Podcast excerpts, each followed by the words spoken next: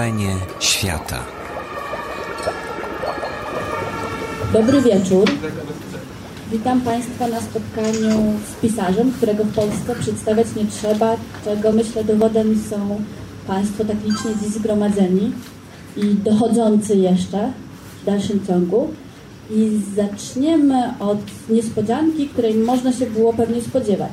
Serhii Żadan przeczyta fragment swojej książki po ukraińsku, a później tłumacz Michał Petryk przeczyta te same fragmenty po polsku. Zaczynamy. Раз, два. Доброго вечора. Добрий вечір. Спасибі вам за те, що прийшли. Дуже приємно вас тут всіх бачити. Дякую. Я в цьому сумнівався, але після того, як ви сказали, сумнів визникли. Е, Ми справді зараз з Міхалом почитаємо пару уривків. Я насправді дуже сумніваюся, що тут потрібно читати двома мовами. Я підозрюю, що ті е, громадяни Республіки Польща, які сюди прийшли, вони мають е, певний сентимент е, до України, вони принаймні якось розуміють українську. Але ну, давайте, в принципі, з поваги, з поваги до, до господарів будемо читати двома мовами. Е, Ми з Михайлом будемо читати е, два уривки. А я щось загубив, що збирався читати. Е, Насправді це не так важливо. Будемо читати два уривки із Воршилграда. Підніміть, будь ласка, руки, хто в принципі читав Воршилград. Ой-ой-ой, як мало. Якраз мало. Е, Перший уривок він, власне, такий. Навколо аеродрому лежали пшеничні поля. Ближче до злітної смуги росли яскраво ядучі квіти, над якими, мов би над трупами, тягуче зависали оси. Зранку сонце прогрівало асфальт і сушило траву, що пробивали скрізь бетонні плити. Збоку над будкою диспетчера рвались на вітрі полотнища прапорів. Далі за будівлею адміністрації тяглись дерева, оплетені павутиною і запалені гострим ранковим світлом. В пшеничних полях ховались дивні протяги, наче тварини, які щоночі виходили з морку на зеленій вогні диспетчерської, а вранці знову забрідали між стебел і ховались між пекучого червневого сонця. Прогріваючись, асфальт відбивав сонячне світло, засліплюючи птахів, що прилітали над злітною смугою. Біля огорожі стояли бензовози, пара тягачів і темніли порожні гаражі, з яких солодко тягло застояною водою та мастилом. За якийсь час з'являлися механіки, передягалися у чорні діряві комбінезони і починали копатись у своїх машинах. Над аеродромом нависало небо раннього червня. Розгорталось під вітром, мов щойно випрані простирадла. Лунки піднімалося і падало вниз, торкаючись асфальту. Один і той самий час, коло восьмої, в повітрі з'являлось, поступово накочуючись і вивалюючись із атмосферних глибин, натруджене торохтіння двигуна. Сам літак за сонцем ще не було видно, але тінь його вже мчала пшеничними полями, розлякуючи птахів та лисиць. Небесна поверхня розколювалася, як порцеляна. І впевнено йдучи на посадку, вгорі над стриженими головами механіків гордо пролітав старий добрий Ан-2. Кукурудзя не купився. Гордість радянської авіації. Оглушуючи ранок своїм допотопним двигуном, він розвертався над сонним містечком, будячи його з легкого і примарного літнього сну. Плоти розглядали сільськогосподарські угіддя, поля густо политі сонячним медом, свіжу зелень балок та залізничних насипів, золото річкового піску і столове срібло кридяних узбереж. Місто лишалось позаду, заводськими трубами та залізницею. І так ішов на посадку. Світло заливало кабіну і холодно сяйло на металі. Машина проточувала злітною смугою, підстрибуючи тугими колесами на потрісканому асфальті. Пілоти зіскакували на землю і допомагали вантажникам витягати великі брезентові мішки з обласною та республіканською пресою, листами та бандеролями. А вивантаживши, йшли до будівель, лишивши літак нагріватись на сонці. Ми з друзями жили по той бік пшеничних полів, на передмістях, в білих панельних будинках, навколо яких росли високі сосни. Надвечір ми вибирали зі свого району, брели пшеницею, ховаючись від випадкових автівок.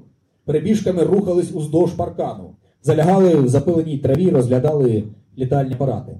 Ан-2 з його суцільно-металевим фюзеляжем і подняною обшивкою крил здавався нам потобічною машиною, якій прилетіли демони, аби пропалити небо над нами бензином і свинцем. Вісники богів сиділи в його нутрі, а потужний гвинт розбивав небесну кригу і гнав у потойбіччя тополиний пух. Ми повертались додому вже поночі, брели крізь цупку гарячу пшеницю, думаючи про авіацію. Всі ми хотіли стати пілотами. Більшість із нас стали лузерами.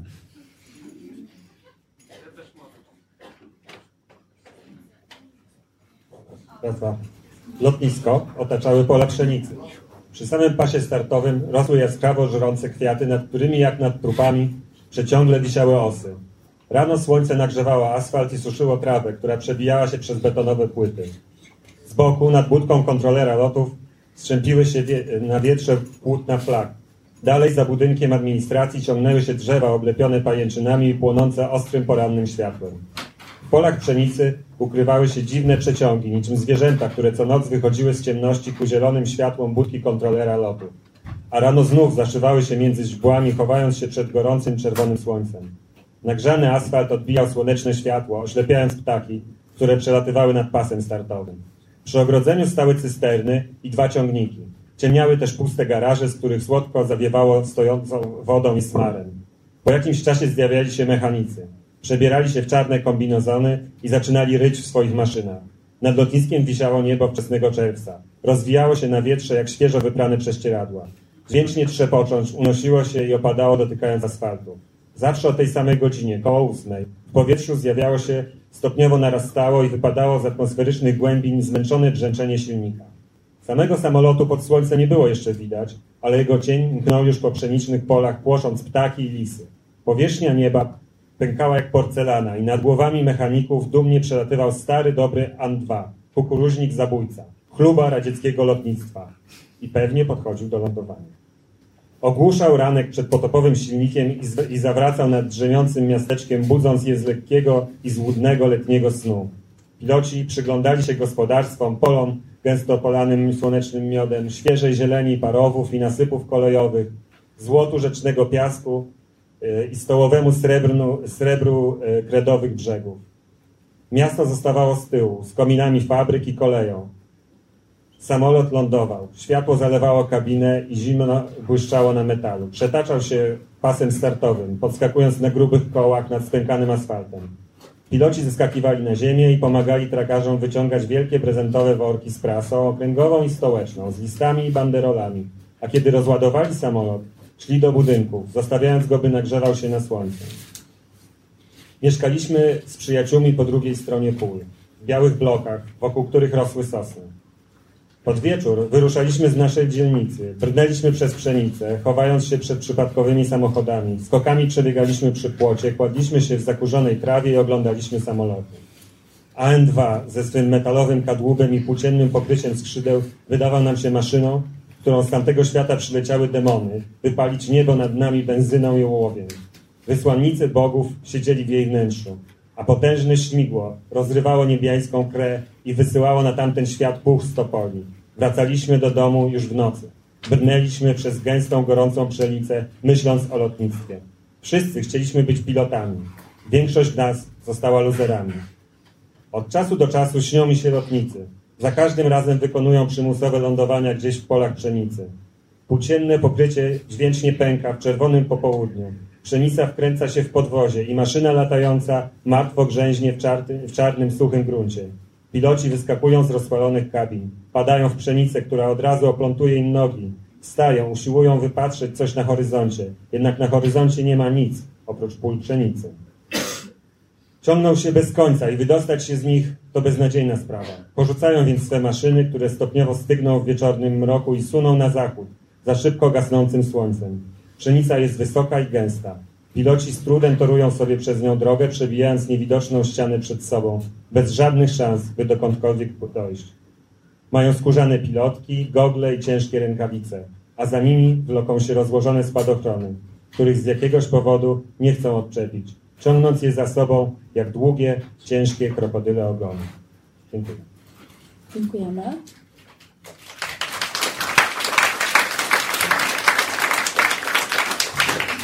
Nim przejdziemy do rozmowy, jeszcze takie małe ogłoszenie parafialne. Chciałabym wprowadzić tutaj do naszego spotkania element aktualnej ostatnio, nie tylko na Ukrainie, demokracji wiecowej. W związku z tym, jeżeli mają Państwo jakieś pytania, nie trzeba czekać na wyznaczony przeze mnie czas, można się wtrącać do rozmowy.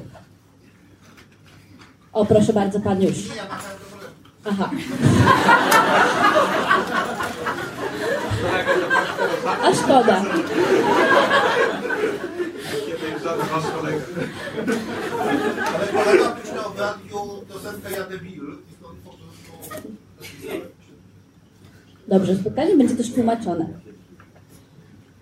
Rozumiem, że większość z Państwa rozumie po ukraińsku, tym niemniej jednak dla tej mniejszości, która słabiej rozumie, będziemy to spotkanie... To było pytanie, czy coś to po prostu była replika? Sam do siebie. Jak się ma Lenin na Placu Swobody? Bo wydawało się, że w pewnym momencie chciano go znieść gniewem ludu. Ale teraz aż mi było szkoda, bo powiem szczerze, że charkowski Lenin należy do moich ulubionych. Obok wielkiej głowy Ude. To jest taki, on jest taki dynamiczny, trzyma te tezy kwietniowe, tak jakby rzeczywiście chciał już wyjść zaraz z tego monumentu. No ale okazało się, że jednak niepotrzebnie lałam te krokodyle łzy, bo okazało się, że Lenin w Charkowie ma się chyba jednak zadziwiająco dobrze. Jak to jest? А й- в мене теж до вас питання, а які ще Леніни належать до ваших улюблених? Ulan Ude to wielka głowa. Крім Харківського, які ще Леніни? No właśnie w Ulan Ude jest Улан taka, Удэ. Ага. jest taka wielka głowa У Харкові є така велика е, голова е, російського витязя в парку біля ДК Хемс стоїть. Я, я не знаю, хто це придумав і пам'ятник, чому це є, але вона стоїть. А я думаю, це нагадує е, Улан, Улан Удэ і нагадує голову Леніна. В Ленін стоїть. Ми, у нас була ідея його демонтувати. Потім, коли ми побачили, яку моральну шкоду це приносить харків'янам, ми вирішили відмовитися від цієї ідеї. E, U nas jest taka głowa e, podobna do tej WNUD e, rosyjskiego bohatera e, i nie wiadomo czego to jest pomnik, stoi w parku, ale nasz Lenin stoi też. Але якщо говорити серйозно, мені здається, це дуже показово. Ясна річ, що це не так принципово, як може видатися, але це страшенно показово. Ale e, jeśli mówić poważnie, to jest, e, no, to wiele, wiele mówi. To może mm, але nie jest to najważniejsze, ale jest istotne jednak.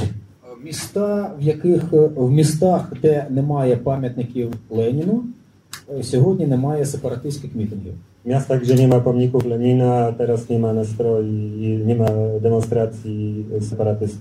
Там, де Ленін залишився, там до сьогодні відбуваються мітинги за федералізацію, за приєднання цих областей до Росії. Tam, gdzie pozostał, do dzisiaj odbywają się e, demonstracje za, federaliza- za federalizacją, za przyjedne, po przyłączeniu tych e, obwodów do Rosji. Для мене це відповідь на те, для чого ми хотіли цей пам'ятник демонтувати. Moim, dla mnie jest to odpowiedź na to, dlaczego chcieliśmy rozebrać ten pomnik. В Дніпропетровську, скажімо, пам'ятник демонтували, і там сьогодні все більш-менш спокійно. W Dniepropietrowsku na przykład pomnik jest rozebrany i jest tam mniej więcej spokojnie. Dobrze, właśnie, a co się dzieje właściwie w Charkowie teraz? Bo mam wrażenie, że większość ludzi w Polsce nie rozumie tego, co się dzieje na wschodzie Ukrainy. Mamy do czynienia z pewną wojną informacyjną, z pewnymi sprzecznymi informacjami. Oczywiście słyszeliśmy o pobiciu, pobiciach 1 marca, o tym, co się wydarzyło. Także chciałabym, żeby Pan z pierwszych ust, znaczy jako świadek tych wydarzeń opowiedział, co się właściwie wydarzyło, co się tam dzieje, kto uczestniczy w tych mitingach i zarówno e, Euromajdanie i antymajdanie, czy też tych e, mitingach separatystycznych. Co w ogóle dzieje się w Charkowie? А, Ну, в мітингах Євромайдану в Харкові, звичайно, беруть участь бандерівці Західної України. W mityngach biorą udział banderowcy z zawodu Ukrainy. Це вже очевидно. Нас, нас Ну, саме, очевидно. саме за це нас і били. Właśnie na, za to nas bili. Ну, насправді наш Євромайдан у Харкові е, він почався наприкінці листопада і він тривав е, всі три місяці. Tak naprawdę nasz Euromajdan w Charkowie zaczął się na początku listopada i trwał przez całe trzy miesiące. Na końcu listopada tak naprawdę. І е, він був доволі численним, там порівняно, скажімо, з Євромайданами в Луганську чи в Донецьку. Był dosyć liczny w porównaniu z e, Euromajdanami w Ługańsku czy w Doniecku. Е, Власне, наприкінці, наприкінці лютого, коли змінилася влада, коли впав режим Януковича, ситуація дуже різко змінилася. E, Właśnie pod koniec lutego, kiedy zmieniła się władza, kiedy odszedł Janukowycz, sytuacja gwałtownie się zmieniła. Вона е, швидко і надзвичайно сильно ради- радикалізувалася. Szybko i nadzwyczaj mocno się zradykalizowała. W obu obozach? Так, безперечно, тому що е, як такого антимайдану в Харкові не було. Він з'явився лише після 23 lutego. Bez wątpienia, dlatego że wcześniej jako takiego antymajdanu w Charkowie nie było, pojawił się dopiero po 22 lutego. І з одного боку були активісти Євромайдану, які знаходилися в приміщенні обласної адміністрації. Z jednej strony byli aktywiści Euromajdanu, którzy znajdowali się w budynku e, administracji obwodowej charkowskiej.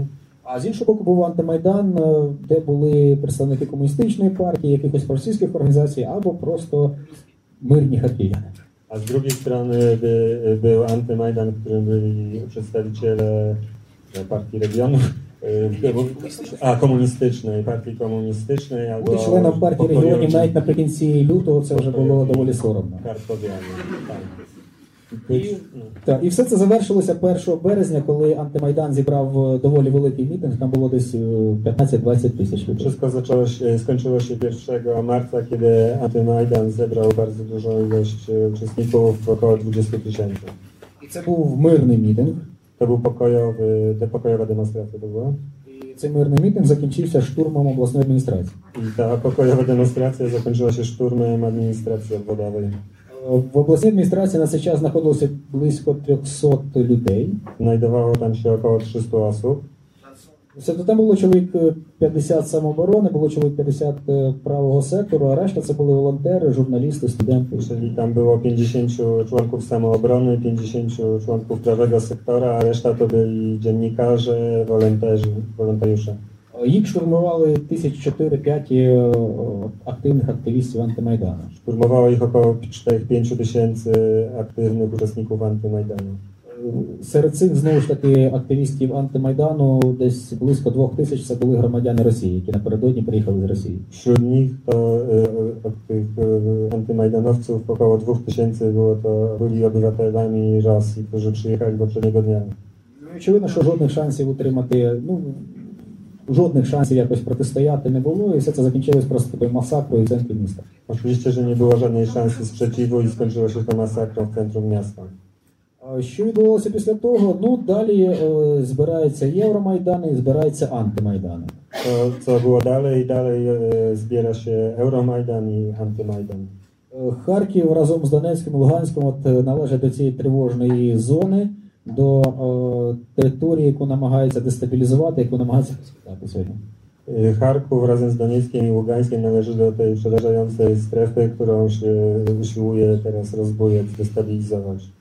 Ось е, цікаво буде подивитися, що там буде післязавтра, скільки людей збереться на антимайдан. Mm, Ciekawe będzie, co wydarzy się ile, lu- ilu ludzi zabierze się na Antymajdan. Динаміка проросійських мітингів вона падає, але е, учасники і далі лишаються надзвичайно агресивними. Скажімо, два тижні тому вони просто зірвали е, польський прапор на е, приміщенні консуляту і повісили туди російський. Dynamika y, prorosyjskich y, spada, ale oni w dalszym ciągu są bardzo agresywni. Powiedzmy dwa tygodnie temu zerwali polską flagę sprzed y, konsulatu i powiesili tam. Там, здається, в Харкові, якщо я не помиляюся, хтось стоїть з плакатом е, Поляки, згадайте. I zdaje się, że tam w Charkowie ktoś stał z plakatem Polacy, przypomnijcie sobie, pamiętajcie o Katyniu. Вони мали на увазі Волинь. Mieli na uwadze, na, znaczy myśleli o Wołyniu.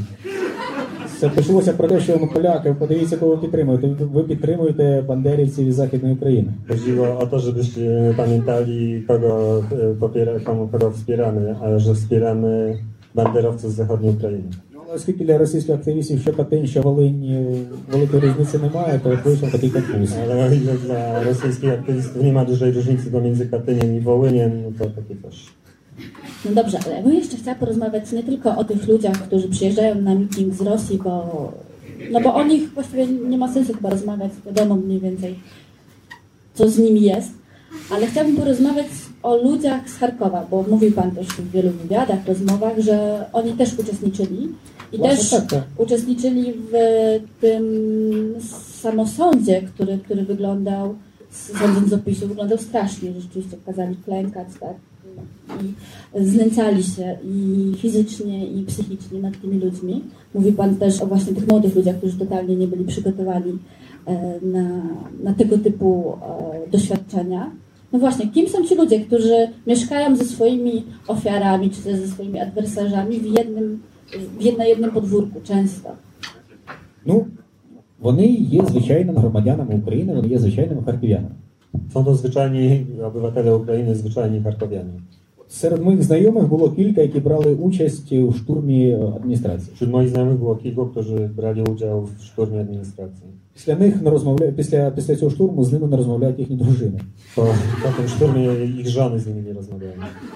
Чому вони брали у цьому участь? Ну е, тому що вони були е, частина з них були справді переконана, що там сидять бандерівці з Західної України. Dlaczego brali w tym udział? Dlatego, że uważali, że naprawdę uważali, że tam siedzą banderowcy z zachodniej Ukrainy.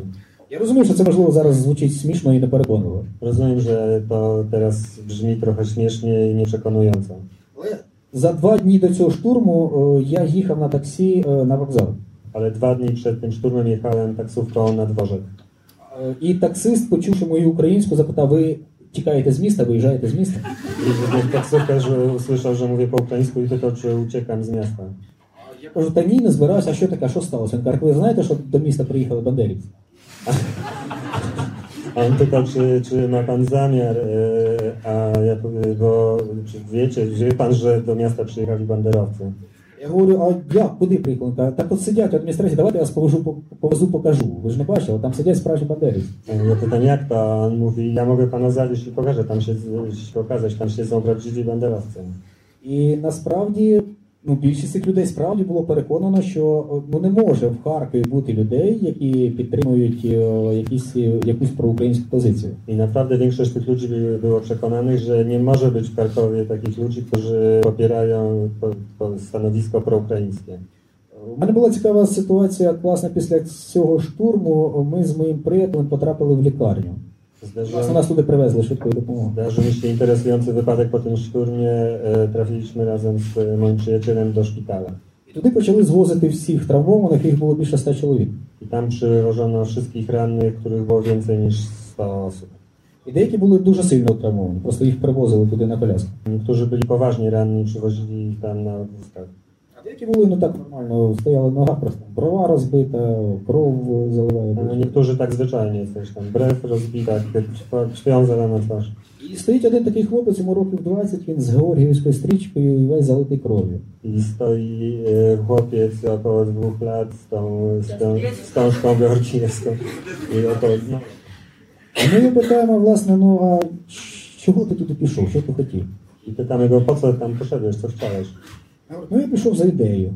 Poszedłem za ideę, z ideą. Говорю, ну а бити для чого? Ти Для чого ти поліз в бійку? Для чого ти пішов на штурм? A po co po- szturmowałeś, dlaczego poszedłeś bić? Він говорить, ну всі пішли штурмувати, і я пішов. Poszli, to i ja poszedłem. Ми з ним навіть якось так от під кінець е, обійнялися по-братськи, тому що ну, ну, зрозуміло, що, що нам ділити з ним. I nawet na koniec objęli, objęliśmy się, zbrataliśmy, bo zrozumieliśmy, co, co się stało. Тому що ну, це насправді е, найбільша можлива трагедія. Євромайдан ніколи не стояв проти решти країни. Że być może to największa tragedia, bo Euromajdan nigdy nie był przeciwko reszcie kraju. Wystупаючи проти Януковича, ми ніколи не виступали проти його wybорців, проти його електорату. Występując przeciwko Janukowicza, nie byliśmy nigdy przeciwko jego elektor, elektoratowi. І тут раптом наші антисистемні вибори, е, антисистемний спротив, антисистемні протести перетворилися на протести е, власне громадянські, коли частина українців е, ненавидить іншу частину українців. I tutaj nasz protest przeciw systemowi zmienił się w rodzaj mm, takiego sp- mm, wojny domowej, kiedy jedna część Ukrainy stoi przeciwko drugiej. No właśnie, jak do tego doszło, ja tak celowo dążę. Ja studiowałam w Charkowie w 2007 roku. I em, wydawało się to miasto, to znaczy ja jestem zadziwiona tym właśnie, tą agresją, która nagle wybuchła. I to jest pytanie, czy ona rzeczywiście została spowodowana czynnikami zewnętrznymi, czy ona jednak była ukryta, przykrywana i, i właściwie tak od 10 lat ta temperatura jakiegoś wewnętrznego konfliktu rosła. Jak Ну насправді, безперечно, вона підігрівалася зовнішніми силами. Bez wątpienia była podgrzewana przez siły zewnętrzne. Тому що всі ці мітинги, які відбуваються на сході України останній місяць, вся ця акція Російська весна, зрозуміло, що все це є ініціатива Росії. Dlatego, że oczywiście, że inicjatywą Rosji są wszystkie te demonstracje, które odbywają się na wschodzie Ukrainy pod nazwą Rosyjska Wiosna. Але е, інша річ, що все це мало певне підґрунтя, мало певну підготовку. Ale to jest też pewien, e, był dlatego też grunt pewny przygotowany. Тому що, скажімо, всі ці георгіївські стрічки, і вся ця ідея антифашизму, коли під антифаши... коли під фашизмом розуміється будь-що українське, все це харківська влада апробовувала в регіоні років 5-6. E, Dlatego, że wszystkie te, te idee antyfaszyzmu, te wstążki georgijskie, to już e, jest e, od e, pięciu lat poprzez karkowską władzę. То якщо ти не згоден з партією регіонів, ти фашист.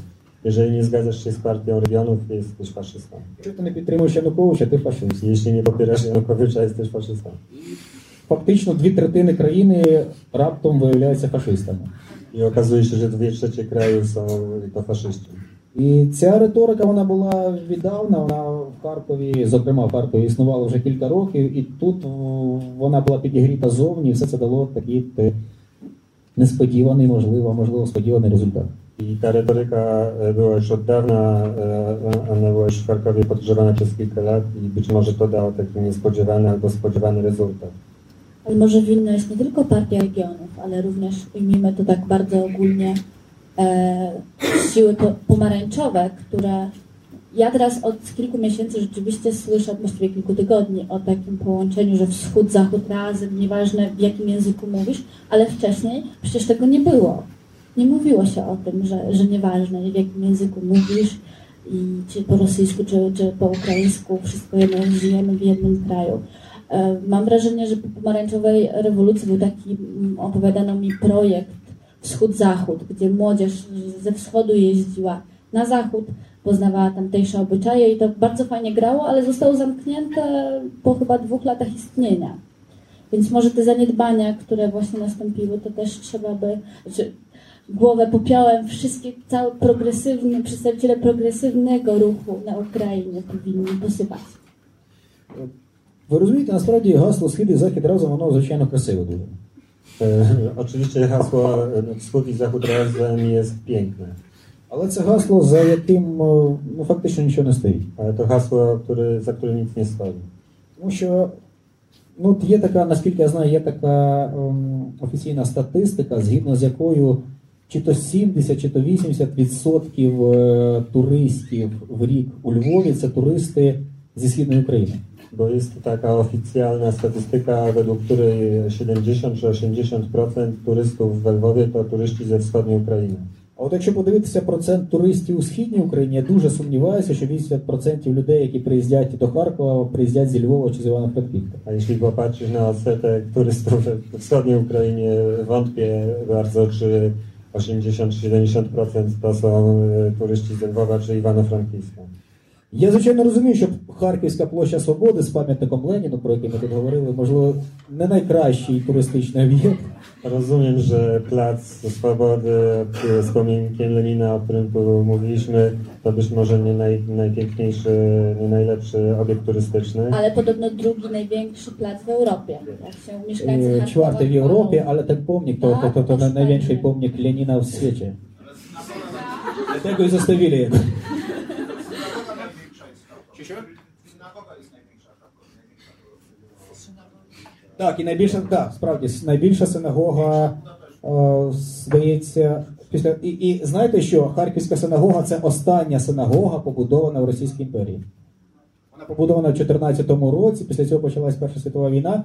І на довгий час на території Російської імперії синагоги не будували. Це була остання. А повертаючись до питання, так? Е, насправді, ну, це питання мови, воно ніколи не було аж настільки важливим. Kwestia mowy nigdy nie była aż tak bardzo ważna. Е, І е, фактично, фактично вона е, це, це питання, ця проблема активізувалася лише тоді, коли до неї бралися політики, коли ця, це питання приводилось в політичну площину. Ten problem nabierał wagi tylko wtedy, kiedy zabierali się za niego politycy, kiedy tę kwestię języka e, przenoszono w płaszczyznę polityczną.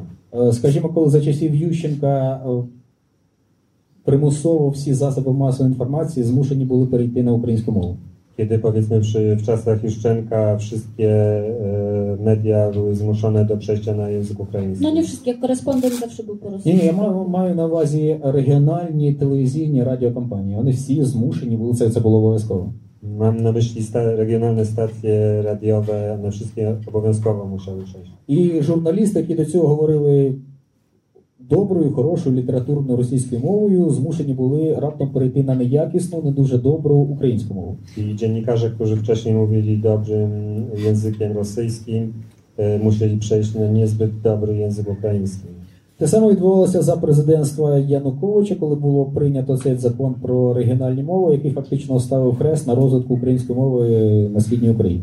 To samo stało się za czasów Janukowycza, kiedy przyjęto to, to prawo o językach regionalnych, e, który praktycznie postawił krzyż na języku ukraińskim na wschodniej części Ukrainy. І фактично, коли влада і політики не вдавалися до мовних спекуляцій, насправді жодних проблем з цим не було. Kiedy władza i politycy nie zabierali się do żadnych spekulacji na temat języka, żadnych problemów z tym związanych nie było. Я власне чому про це говорю? Тому що я живу в Харкові, я в Харкові завжди говорю українською мовою. Я навіть не можу згадати, коли в мене востаннє в Харкові з моєю українською були проблеми. Taksi. I dlatego o tym mówię, że mieszkam w Charkowie i nigdy nie miałem tam problem, problemów z językiem. Власне, не було проблем з ним, з- так, так совкажем, для кажу, ну, мою, е, то, то було... Власне, власне, він співчуття мені висловлював. Właśnie nie było problemu, on raczej współczuł ten taksówkarz. Навіть в цьому випадку не було якихось проблем. Ну, насправді, тому що е, я розумію, що це можливо звучить е, з точки зору українських патріотів не, не дуже якось коректно, але ну, на сході України реально існує двомовність. І вона існує вже, от вона є, і це можна не помічати, це можна ігнорувати, це можна підтримувати, то вона є, і, і насправді з нею можна жити. A surżyk? Czy surżyk ma w ogóle szansę, żeby stać, nie wiem, jakimś językiem literackim? А суржик насправді є великим, е, великим е, підкріпленням української мови на сході України. Surżyk, czyli wcześniej było powiedziane, że istnieje d- dwujęzyczność na wschodzie Ukrainy, a surżyk e, jest wzmocnieniem języka ukraińskiego na wschodzie. Я зараз спробую пояснити чому. Тому що насправді суржик який е, в нас існує, він все-таки має українську основу. I spróbuję wyjaśnić dlaczego, że surżyk, który istnieje, ma podstawy ukraińskie. Е, Суржиком за великим рахунком в більшості випадків говорять люди, які не дуже добре говорять українською, але ще гірше говорять російською. Za pomocą tej mieszanki mówią zwykle ludzie, którzy niezbyt dobrze mówią po ukraińsku, ale jeszcze gorzej mówią po rosyjsku. Тобто це людина, яка от, е, стоїть, стоїть на одній крижині, та, і, от, і боїться переступити на другу, тому що знає, що може просто впасти в воду. Тому так краще, я думаю, тут залишуся однією ногою, іншою буду балансувати. Mm, Czyli to jest e, człowiek, który stoi e, po jednej stronie czego rzeki i boi się przejść na drugą, bo boi się, że wpadnie do wody, więc lepiej zostanie po jednej. Я загалом ну, багато разів це якось повторював, але це справді це страшенно показовий е, приклад. E, Dużo o tym mówię, ale to wiele pokazuje ten przykład.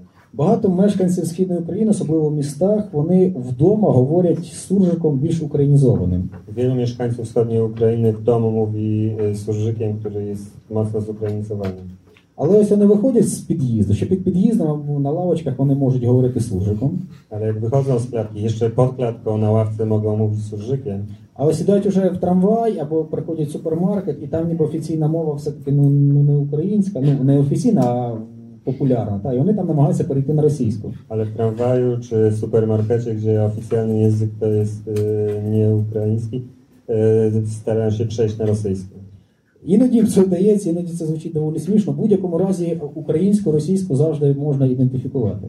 Czasami to się udaje, czasami brzmi śmiesznie, ale w każdym wypadku ukraiński i rosyjski można jakoś Тобто identyfikować. це е, стереотип, міф про тотальну російськомовність і про російський сходу ну, він давно не відповідає дійсності. Czyli ten stereotyp o totalną, totalnej prorosyjskości i rosyjskojęzycznym wschodzie nie odpowiada rzeczywistości. Pamiętam, spytałam kobietę, która wykładała nam rosyjski właśnie na Uniwersytecie w Charkowie, co sądzi o dwu, dwujęzyczności, czy powinien właśnie być rosyjski też oficjalnym językiem na Ukrainie. Ona, o dziwo, nie spodziewałam się, powiedziała, że nie. Powiedziała, argumentowała to tym, że ma kto, kto bronić języka rosyjskiego. Te kilka, oczywiście w cudzysłowie, milionów Rosjan. a jeśli właśnie Ukraińcy nie będą bronić swojego ukraińskiego, no nikt go za nich nie obroni. To właśnie, ale też, bo o- Pan jakby opisał ten przykład właśnie takiego prywatnej, prywatnego języka i publicznego języka, który, no nie wiem, dotyczył pewnie osób starszych, które jeszcze pamiętają Związek Radziecki. A jak jest z młodymi mieszkańcami Charkowa?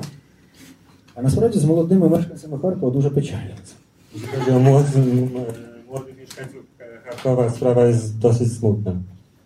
А, Тому що здавалося б найлогічніше від нової генерації, від нового покоління, від покоління людей, які народилися в незалежній Україні, варто було б чекати зовсім інших поглядів. Wydawałoby się, że można by było oczekiwać od młodego pokolenia, od pokolenia nowej generacji, pokolenia, które urodziło się w niepodległej Ukrainie, zupełnie innych poglądów. А насправді нічого подібного. A nic podobnego. А, Тому що вони в більшості своїй абсолютно відтворюють е, старший поколіннєвий зріз е, України. Bo w swojej większości dokładnie odpowiadają starszemu wzorowi e, Ukrainy. Серед них так само є частина людей, налаштованих патріотично, част- Jest część patriotyczna, частина людей налаштованих ліберально, część liberalna, і частина людей налаштованих część націоналістично, nacjonalistyczna. частина людей налаштованих націоналістично, але мається на увазі російський націоналізм. I część na- nastawiona nacjonalistycznie, ale. Тобто це парадоксально, але е, за ці 23 роки незалежності нічого не змінилося у цьому такому зрізі ідеологічному. To paradoksalne, ale przez te dwa- ostatnie 22 lata w tym przekroju ideologicznym niewiele się zmieniło. І якщо, скажімо, коли ти бачиш людину, якій 40 років, яка любить Сталіна, ну це можна не те, що виправдати, це можна чимось пояснити. I powiedzmy, jeśli widzisz człowieka, który ma 40 lat i kocha Stalina, to można nie tyle usprawiedliwić, ale przynajmniej wyjaśnić. Наприклад, тим, що в 90-х роках їй було дуже бідно, дуже pogano і вона не мала що їсти. Na przykład tym, że w latach 90. było e, mu bardzo było biednie, źle i nie jeść. Але якщо ти бачиш людину, якій 19 років, яка любить Сталіна, Ale kiedy widzisz 19-latka, który kocha Stalina, ти розумієш, що і батькам його не було чого їсти, йому не було чого їсти, ale вже 2000 to наприклад. rozumiesz, że i rodzice nie mieli co jeść, i on nie miał co jeść, ale już w 2000 2000 latach. І, е, скажімо, в Харкові навчається близько 300 тисяч студентів. I powiedzmy w Charkowie e, mm, uczy się około 30 tysięcy studentów. Nie ma, 300, 300. Це студентська столиця України, фактично. Студентська столиця України. Із цих е, 300 тисяч е, на Майдані і на антимайдані було, ну якщо було тисяч 10-20, то дуже добре. I z tych 300 tysięcy, jeśli na Majdanie, jeśli było 10-20 i antymajdanie 10-20 tysięcy, to bardzo dobrze. Я чому згадую антимайдан? Тому що це принципово. Це, як правило, це молоді люди, в яких немає в принципі практики громадянського активізму. I jeśli wspominam antymajdan, to, to zasadniczo są młodzi ludzie, którzy nie mają żadnej praktyki e, obywatelskiej. Мені набагато приємніший, прийнятніший є студент, який хай виходить на антимітинги, ніж не виходить на мітинги взагалі. Dużo bardziej podoba mi się student, który wychodzi na jakiekolwiek demonstracje niż na, czy tam na, wychodzi na demonstrację antymajdanu niż nie wychodzi w ogóle. Тому що коли тобі 18 років, а ти просто закриваєш очі на те, що відбувається в твоїй країні, ну в тебе є один шанс, е, єдиний шанс, ти просто, скоріш за все, ти виростеш мерзотником. Bo jeśli masz 18 lat i za, zamykasz oczy na wszystko, co dzieje się w twoim kraju, to masz wielką szansę, żeby zostać niegodziwcem. Можна мати різні погляди, можна мати різні переконання і різну ідеологічну платформу, але не мати її взагалі у 18 років, ну, по-моєму, це свідчить скоріше про якесь, е, якесь недорозвинення. Można mieć różne poglądy, różne polityczne platformy, ale nie mieć żadnych poglądów w wieku 18 lat to brzmi, to moim zdaniem świadczy o jakimś niedorozwoju. A jakie to były lata, te 10 lat, które mija od pomarańczowej rewolucji? Jakie to były lata dla Charkowa? Przede wszystkim dla Charkowa. Jakie były no, dla Charkowa one wyjawiły się fatalnymi. Dla Charkowa okazały się fatalne. Е, Тому що до влади в місті е, власне прийшла людина, яка до сьогодні лишається нашим е, міським головою. Dlatego, że do władzy doszedł człowiek, który do dzisiaj pozostaje merem. І фактично ця одна людина взяла і поламала ціле місто. I właśnie ten jeden człowiek praktycznie zepsuł całe miasto. І це той wипадок, коли політична воля однієї людини дійсно важить дуже багато. I to jest ten przypadek, kiedy wola poli- polityczna jednego człowieka ma wielkie znaczenie. Справді, в листопаді 2004 року на перший е, мітинг під час помаранчевої революції в Харкові вийшло 80 тисяч людей. E, Naprawdę w listopadzie 2004 roku na pierwszy meeting e, e, na poparcie pomarańczowej rewolucji wyszło 80 czy 8? 80 tysięcy ludzi. Цього разу наш найбільший мітинг Євромайданівський зібрав десь тисяч 20-25. A teraz naj, największa demonstracja to było 20-25 tysięcy. Фактично, місто було позбавлене цієї суспільної, громадської, соціальної активності. Miasto zostało pozbawione całkowicie e, obywatelskiej, społecznej aktywności. Місто було позбавлене інформаційного простору. Pozbawione było przestrzeni. Niezależnej informacji. Niezależnego, niezależnej informacji. А Місто було позбавлене активності як такої. Całkowicie aktywności jako takiej. Ну і tепер ми все це власне маємо як, як результат. Teraz mamy rezultat. I miasto, studencka stolica Ukrainy dorobiła się jeszcze najmłodszego chyba w historii Ukrainy oligarcha, czyli 27-letniego Serhija Kurczenki. Ale tak wracając, bo mówi Pan o tym, o tym jednym człowieku, który złamał powiedzmy ten kręgosłup społeczny miasta, czy też aktywności społecznej, no ale to znaczy, że daliście, Wy wszyscy mieszkańcy, ile ma mieszkańców Charków, proszę nie pamiętam. 600 tysięcy? Czy więcej, więcej? Там живе десь близько півтора мільйона легально. Півтора мільйона легально. Просто Харків, крім того, що це столиця, столиця студентів, це ще столиця нелегалів. Oprócz tego, że to stolica studentów, to stolica też jest nele- nielegalnych imigrantów. І скільки там живе цих нелегальних іммігрантів, сказати ніхто не може. Ilu ich tam mieszka, nikt nie może powiedzieć. Е, Тому що, скажімо, ну, в Харкові офіційно немає статистики мертвих китайців. Bo powiedzmy nie ma statystyki mierzy martwych e, Chińczyków. Коли китаєць в Харкові помирає, його паспорт віддають живому китайцю. Kiedy Chińczyk umiera w Charkowie, jego paszport e, zostaje żywy Chińczyk. To prawda, Але spodziewałam не, не, не 600 тисяч, ciekawie, це, ale це таки żywymi. більше. так. Ale nie 600 tysięcy, tylko trochę więcej. Dobrze, to ja sobie pomyliłam, ale jakby pytanie da- nadal jest aktualne, czyli ci mieszkańcy pozwolili na to temu jednemu człowiekowi, bo ja trochę nie wierzę, żeby jeden Да, człowiek... безперечно, да, без, безперечно, ви абсолютно праві. Bez wątpienia, ma Pani rację. Е, Тому що наш теперішній мер він свої вибори насправді не виграв. E, Dlatego, że nas, nasz obecny mer e, tak naprawdę nie wygrał swoich wyborów. Він їх фальсифікував. On nie sfałszował. Але харків'яни не вийшли захищати свій вибір. Ale Charkowianie nie wyszli, żeby bronić swojego wyboru. Безперечно, тут перекладати на когось провину і говорити, що винен хтось, це абсолютно нечесно і страшенно безвідповідально. Bez wątpienia zrzucać na kogoś winę i mówić, że ktoś inny jest winny, to jest nieuczciwe i nieodpowiedzialne. І загалом на когось прикладати провину за свої проблеми це неправильно і нечесно. W ogóle e, zrzucać na kogoś winę za swoje problemy to jest e, nieodpowiedzialnie i nieuczciwe. Януковича до влади допустили ми всі. Wszyscy dopuściliśmy Janukowycza do władzy. І, зокрема, українські інтелектуали, які говорили, ну так, це невелика проблема, Янукович уже не той, який був 2004 року. I szczególnie intelektualiści ukraińscy, którzy mówili, że to niewielki problem, że Janukowicz to już nie jest taki, jak był przed 2004 rokiem. Ті, będziemy, і... nie będziemy pokazywać palcem, prawda, i mu przypominać, któż to Ні, ні, ну на, насправді я якраз говорю про те, що не треба показувати пальцем. Ми всі винні, це ніби це проблема цілої країни. Właśnie o tym mówię, że nie trzeba pokazywać palcem, że wszyscy jesteśmy winni, to problem całego Зрештою, kraju. вся країна цю проблему вирішувала. Zresztą cały kraj rozwiązywał ten problem. Інша річ, що за все це поклали своє життя о, оці от е, більше сотні людей. Inna rzecz, że za to wszystko poś- poświęciło swoje życie więcej niż 100 osób.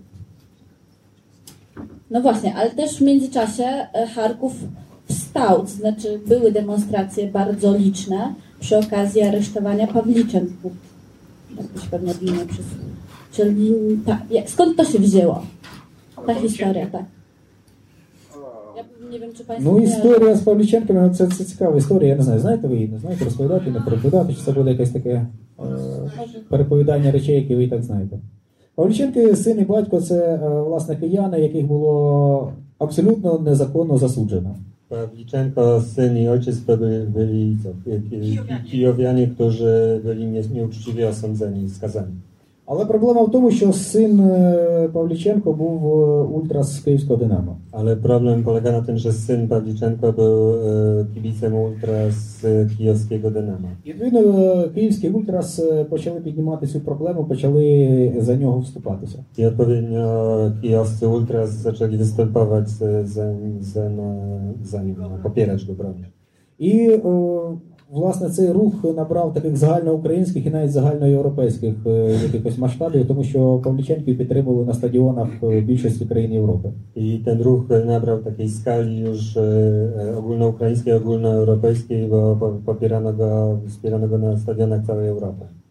І власне, е, власне, все це пов'язано з тим, що в певний момент Майдан почали підтримувати український ультрас. I wszystko to związane jest e, z tym, że Majdan zaczę, zaczęli popierać e, ukraińscy ultras.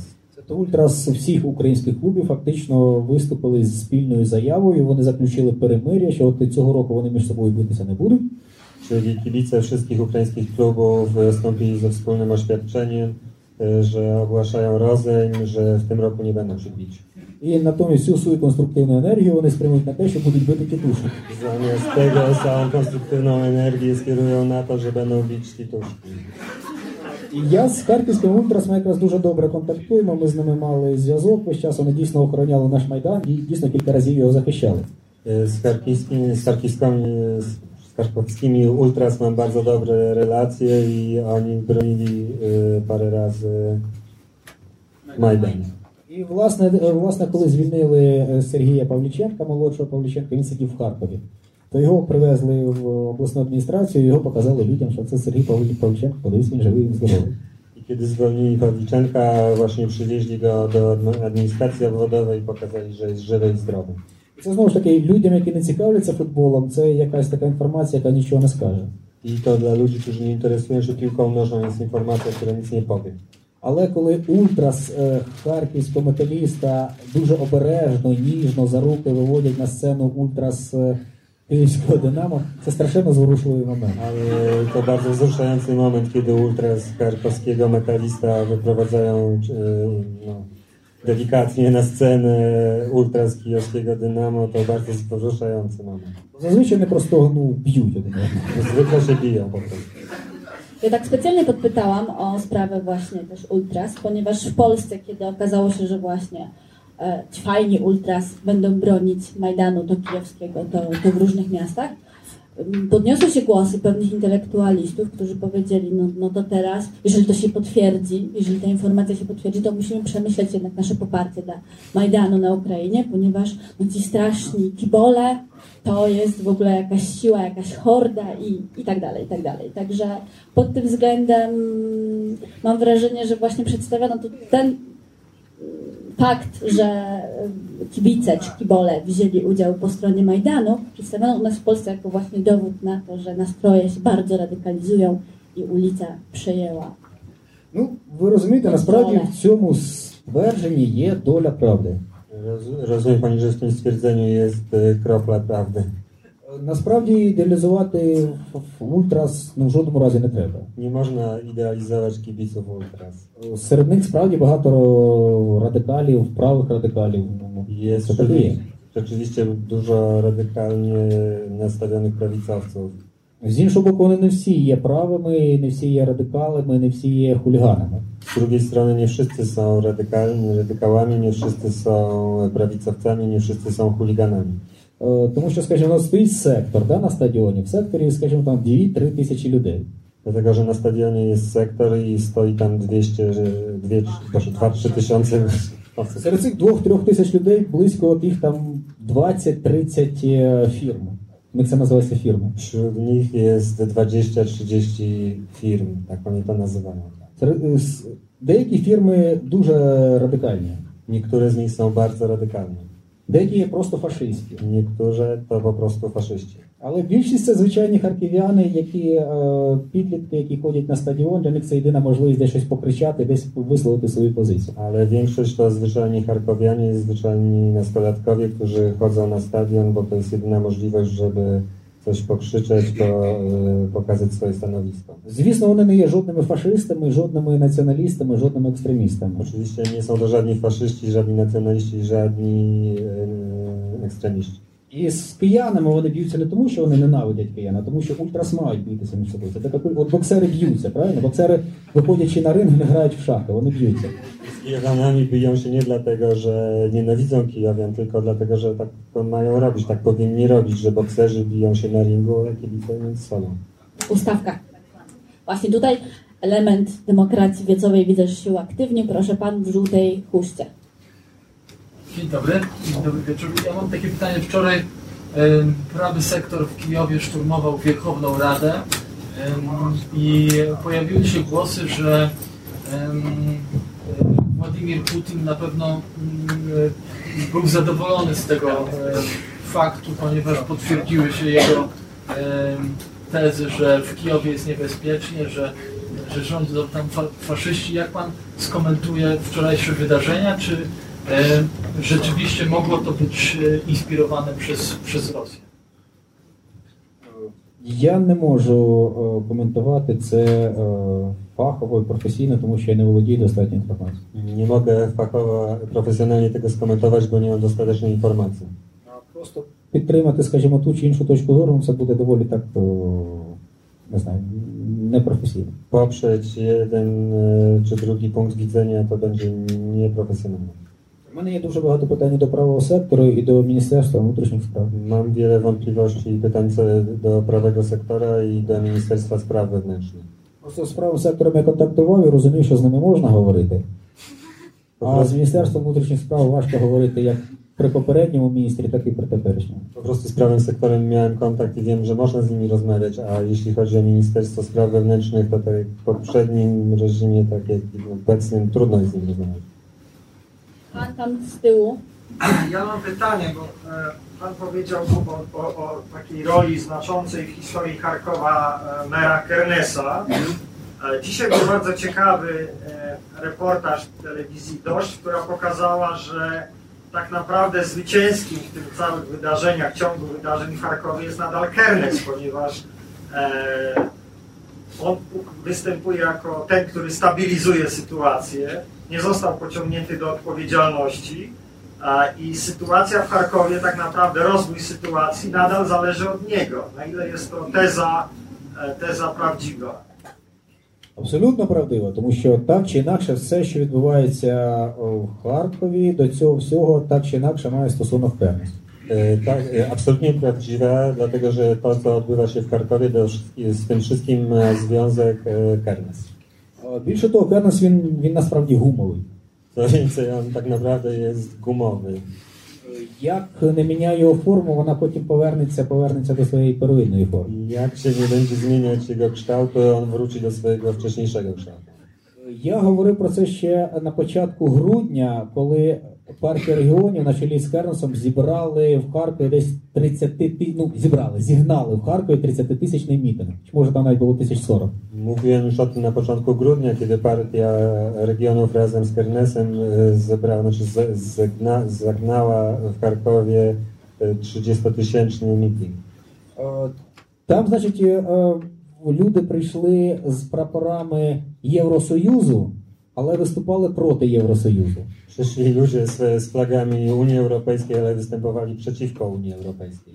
І я говорю вже тоді, що мене час, і Геннадій Кернес буде говорити, що я в Україні зібрав найбільший проєвропейський мітинг. Już wtedy mówiłem, że przyjdzie czas i Hennady Kernes będzie mówił, że zebrał naj, największy meeting e, proeuropejski w Ukrainie. І зараз цей час настав. I właśnie na, nastał ten czas. Кернес виступає найбільшим миротворцем, він е, всіляко підтримує євромайданівців, він йде з ними на зустріч, він е, бореться з сепаратизмом. Teraz e, Kernes występuje jako najbardziej, największy działacz pokojowy, e, spotyka się z euromajdanowcami i walczy z e, separatyzmem. Це людина, яка не потоне. To jest człowiek, który nie utonie, Просто тому, що він гумовий. dlatego że jest gumowy. Dobrze. Nim jeszcze następne pytania z sali. Zaraz, zaraz.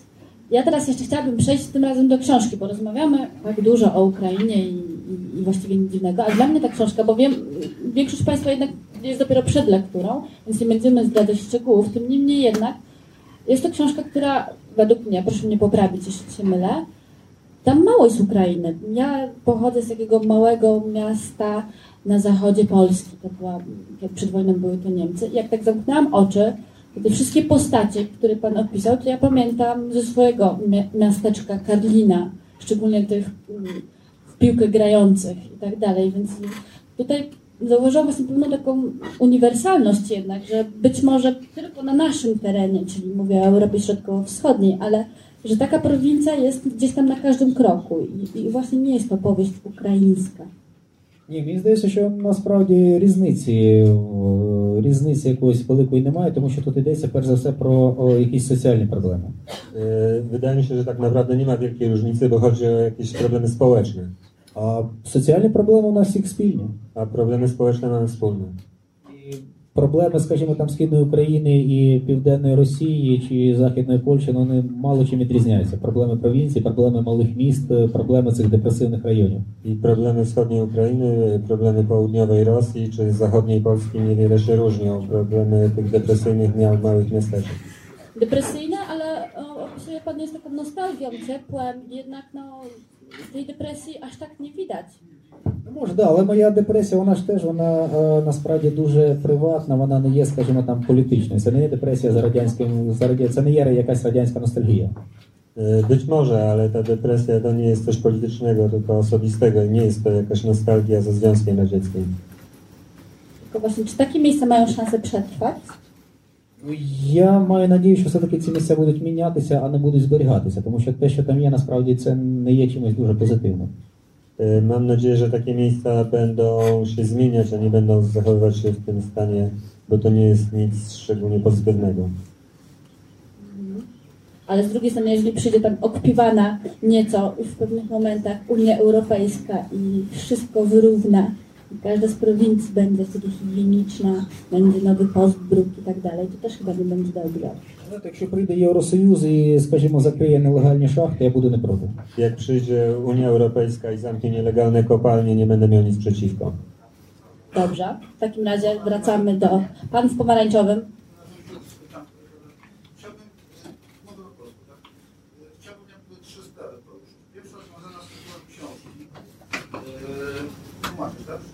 Ja pod wszystko rozumiem, kiedy pan mówi, nie rozumiem nic.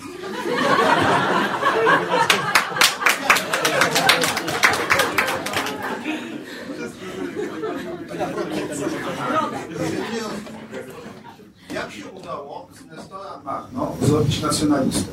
Bo myśmy mieli wiedzę to jest wschodnia Ukraina. Teraz patrzę, że OS Luty Janki Mucharski dołączy tutaj z Felicją Eba i na Majdanie filmy o nim są puszczane obok filmów, były obok filmów o Hołodnojawcach, Petrolowcach i Skopackim od Montarczy. To jest pierwsza sprawa. Od razu odpowiem, żeby podać pytanie. Nie, najpierw- Jeszcze chciałem dwa pytania jeszcze. No dobrze, dobrze. Po kolei, po kolei. To mówicie od razu? Demokracja wiecowa ma swoje minusy, ale niech będzie. Nawiązaliśmy. Jest druga sprawa, to to, że Charków jest oczywiście znany w Polsce też za sprawą kultury z Charkowa, pochodzi ze Skupiatnica, z Charkowa do Ludzi. Charkow prezydent wspomniałem się o Charkowie. Niedawno przeczytałem, że w Charkowie studiowała od trzech tygodni moja ulubiona śpiewaczka rzymsko-tatarska Elwira Salihalina. I pytanie mam takie, Yy, po, w związku z Majdanem, jak również teraz, powstało mnóstwo ciekawych rzeczy w kulturze, szczególnie w muzyce, w piosence.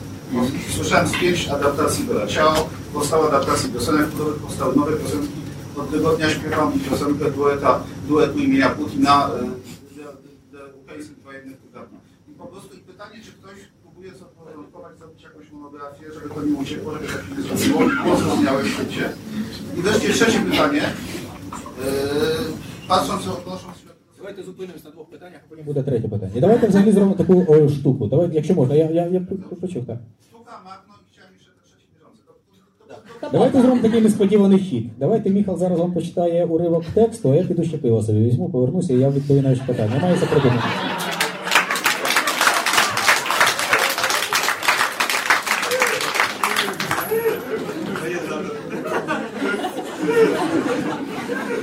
Dobrze, A nam przyniesie, czy ja nie nie wiem. bardzo? Pod drzwiami stali kuzyni. Z wyglądu przypominali raczej Serbów niż Gruzinów. Mężczyźni mieli czarne garnitury i koszule w jaskrawych kolor- kolorach, niebieskie, żółte i różowe. Kobiety ubrane były na czarno, w dłoniach trzymały różańce. Przesuwały je między palcami delikatnie i w skupieniu, jakby pisały do kogoś SMS-y. Wszędzie biegały dzieci, też w czarnych garniturkach, z mokrymi, schludnie uczesanymi włosami. Ze, znajomy, ze znajomych zobaczyłem Ernsta, który miał na sobie paradny mundur austriackiego policjanta i wyczyszczone na błysk rosyjskie glany. W tłumie przechadzał się też Mikołaj Nikołajow, z czarną saszecką przytroczoną do prawego nadgarstka. Bujała się na jego dłoni jak kotwica. Wśród kobiet wyróżniały się tuszą dwie Hiszpanki, które każda trzymała wieniec, jedna od związków zawodowych, druga od czarnobylców. Ernst uroczyście mi zasalutował. Mikołajcz potrząsnął swą ptasią głową. Hiszpanki ostentacyjnie nie zwracały na mnie uwagi. Szura z pochmurną twarzą przeszedł do, podszedł do klatki, wytyczając szlak tłum, przez tłum e, serbsko-gruzińskich kuzynów. Na schodach pomiędzy drugim a trzecim piętrem stali goście ze strony dziewczyny i palili. Przy czym bydło palili konopie, nawet się z tym nie kryjąc. Spinaliśmy się na trzecie piętro, drzwi były uchylone, weszliśmy do środka. W pokoju panował przygłuszony, nieco nerwowy hałas, jakby ktoś się żenił, ale z przymusu. Po korytarzu biegały czarno, czarnowłose i ubrane na czarno kobiety z naczyniami i butelkami. Energicznie przechodzili mężczyźni, przenosząc tam z powrotem krzesła, siekiery i łopaty. Pod nogami kręciły się dzieci, ściskając w dłoniach miętowe cukierki i odrąbane kurze głowy. Przeszliśmy do kuchni. Kocza siedział na starym stołku, długiej białej podkoszulce i czarnych wojskowych majtkach. Dookoła krzątały się kobiety, usiłując udobruchać go na wszelkie sposoby. Od razu rzucało się w oczy, że starego tu lubiano i poważano. Krążyły wokół niego całe korowody i nazywano go gadzie. Kocza leniwie się ze wszystkimi przykomarzał, pokrzykiwał na tę, to na inną kobietę, udzielał wskazówek i opowiadał dowcipy. Chyba wszystkim tu kierował. Mama leżała w jadalni na zestawionych stołkach. Ubrana była odświętnie. Szary żakiet i jej czarną spódnicę. Na nogach miała czerwone lakierki i na szpilkach. Jej twarz starannie i dokładnie pokryta była makijażem. Wyglądała na całkiem zadowoloną, jeśli nie brać pod uwagę tego, że dolna szczęka co jakiś czas opadała i ktoś z rodziny ostrożnie ją poprawiał, jakby kasował bilet w tramwaju. Koło nieboszczki siedziały dwie piękne, smukłe kobiety. Obie w czarnych sukienkach, czarnych rajstopach i czarnych pantoflach. Jedna miała na palcach mnóstwo pierścieni i obrączek, a druga na szyi korale i łańcuszki ze złotymi krzyżykami. Dwoma lub trzema na każdym. Smukłe ślicznotki wyglądały groźnie. Siedziały z nogą założoną na nogę, patrząc wokół, wokół zimno i uważnie. Kto to? Zapytałem cicho traumowanego. Po lewej Tamara, po prawej Tamila, wyjaśnił Szura. Ja bym ich nie rozróżnił. Nie ty jeden, zgodził się traumowany. Tamara wyciągnęła z rękawa chusteczki do nosa, jak znaczone karty i starannie wycierała nimi suche oczy, starając się nie, rozmaza- nie rozmazać tuszą. Tamila od czasu do czasu popatrywała na swoje złote zegarki. Też miała dwa, po jednym na każdej ręce. Kocza błąkał się po pokojach, podchodził do Tamary i Tamili, a one za każdym razem się ożywiały, przyciskały do niego głowy i smutno, ale zdecydowanie poklepały go po łudzie albo po plecach. Kobiety przynosiły z innych pokojów rzeczy zmarłe i starannie okładały nimi stołki. W głowach stał ekspres do kawy i japoński system audio. W nogach kilka par butów. Poza tym ze wszystkich stron obłożono ją lampami, odzieżą, szywanymi portretami Tarasa Szewczenki i Jezusa. W rękach trzymała puderniczkę i suszarkę do włosów. Do kieszeni żakietu troskliwy kocza wpychał monety, medale i żetony. Tamara i Tamila smutno patrzyła na niego. Patrzyły na niego, wciąż powtarzając Oj, gadzio, gadzio. Postaliśmy jakiś czas, potem kocza wyciągnął nas na schody. Z dołu przyszedł Ens z metalowym kanistrem. Ktoś wyciągnął kubek, przepuściliśmy kocze do przodu, ten z zakłopotaniem wziął naczynie i przyjrzał się przycichłemu tłumowi. Nie remontowali, powiedział, mieszkania od 91, a nawet jakby i wypił. Wszyscy pokiwali głowami za probatą, wspierając koszy w jego rozpaczy. Po jakimś czasie pod klatkę podjechała karetka. Wyszedł z niej młody człowiek w oficjalnym, też czarnym garniturze, z teczką pod pachą. Ksiądz przyjechał. Wszyscy ruszyli z miejsca i pobiegli yy, witać nowo przybyłego. Kapłan wszedł. Niektórzy od razu rzucili się do niego, prosząc o błogosławieństwo. Cierpliwie pobłogosławił wszystkich chętnych, wziął od kogoś pełny kubek, kubek ostrożnie uczynił nad nim znak krzyża i po dziecięcemu, odrzucając głowę do tyłu, wypił. Gdzie mama? spytał koczem. Kocza wziął go pod rękę i poprowadził na górę. Po drodze ksiądz rozdawał wszystkim kserokopię drukowanego tekstu. Co to? Zapytałem Ernsta, który rozlewał resztki wina. Hymn, odpowiedział Ernst. Ściągaj z internetu. Co za hymn? Co oni, katolikami są? Sztundystami, odpowiedział krótko Ernst i wziąwszy od kogoś kserokopię, też poszedł na górę. W salonie wszyscy się nie pomieścili. Dalecy kuzyni, koledzy z pracy i oficjele tłoczyli się na korytarzu. Stali w łazience i na schodach, jeszcze dwa piętra niżej. Ksiądz rozdawał tekst hymnu, powiedział, co jest to i nie marnując drogocennego czasu na zbędne mazgajenie, zaśpiewał wysokim głosem. Kuzyni od razu zawprowali, z nimi oficjele, potem sąsiedzi i przypadkowi przechodni. Z dołu przyszła orkiestra weselna z trąbką, bębnem i skrzypcami i uchwyciwszy melodię, sparła śpiewający, grając nie tylko dla umarłej, i dla mieszkańców niższych pięter. Ksiądz intonował szczególnie starannie, jednak kocza czasami go przekrzykiwał. Kiedy Pan weźmiecie za rękę, mówiła pieśń, i powiedzie żółtą ceglaną drogą, kiedy porzucisz nad samych w tym dziwnym kraju, gdzie wciąż są problemy z pogodą i służbami komunalnymi, kiedy pożółkną fotografie, na których młoda i piękna stoisz gdzieś na czasach w Grzufie, wyjdziemy wtedy za tobą, całą przyjacielską rodziną, z zięciami, synowymi i innymi mieszańcami.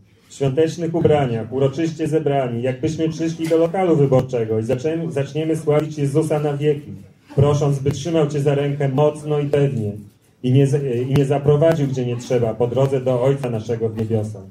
Chwała naszej Ojczyźnie, wolnej i niezależnej, wszyscy podchwycili rekren. Chwała naszemu niebieskiemu Jeruzalem, podporze przyjaźni narodów.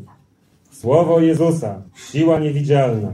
Kiedy staniesz pan, przed Panem naszym w nowym żakiecie, ze znajomościami i autorytetem społecznym i przylgniesz do słodkich rąk Jego ze złotymi pierścieniami i tatuaże, tatuażami, Zbawca powie Ci, że teraz jesteś w domu, ciociu Maszo. Tutaj sami swoi, wyluzuj. I wszyscy znów podchwycili. Więc żyj, Romanistanie, piękny i wolny, pozbawiony zgubnego wpływu transnarodowych korporacji, wolny między wolnymi, równy między równymi, uznany przez wspólnotę międzynarodową i specjalną komisję OBWE do spraw duchowego i kulturowego dzielnictwa małych, dziedzictwa małych narodów Europy. Pan trzyma Cię w swych dłoniach, więc słuchaj wibracji Jego gorącego serca.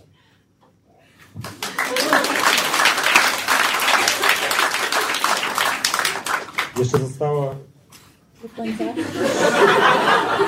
150 stron, nie wiem.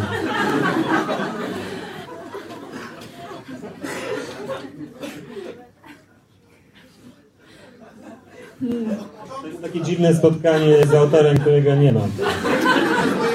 Może macie pytanie do tłumacza?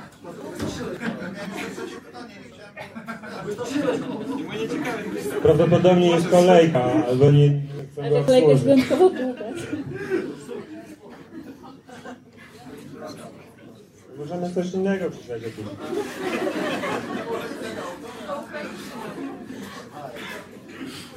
Glińskiej przeczytaj.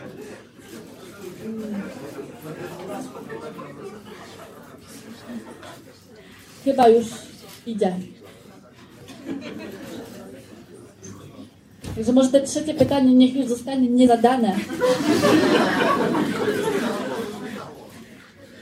Ale tam już były trzy pytania, bo jedno było pytanie o tytuł, drugie pytanie było o Machna i trzecie pytanie było o antologię, nie? Było pytanie o o, o, o, o, Ні. Е, Що ви хотіли сказати про Махна? Зараз я вам розповім.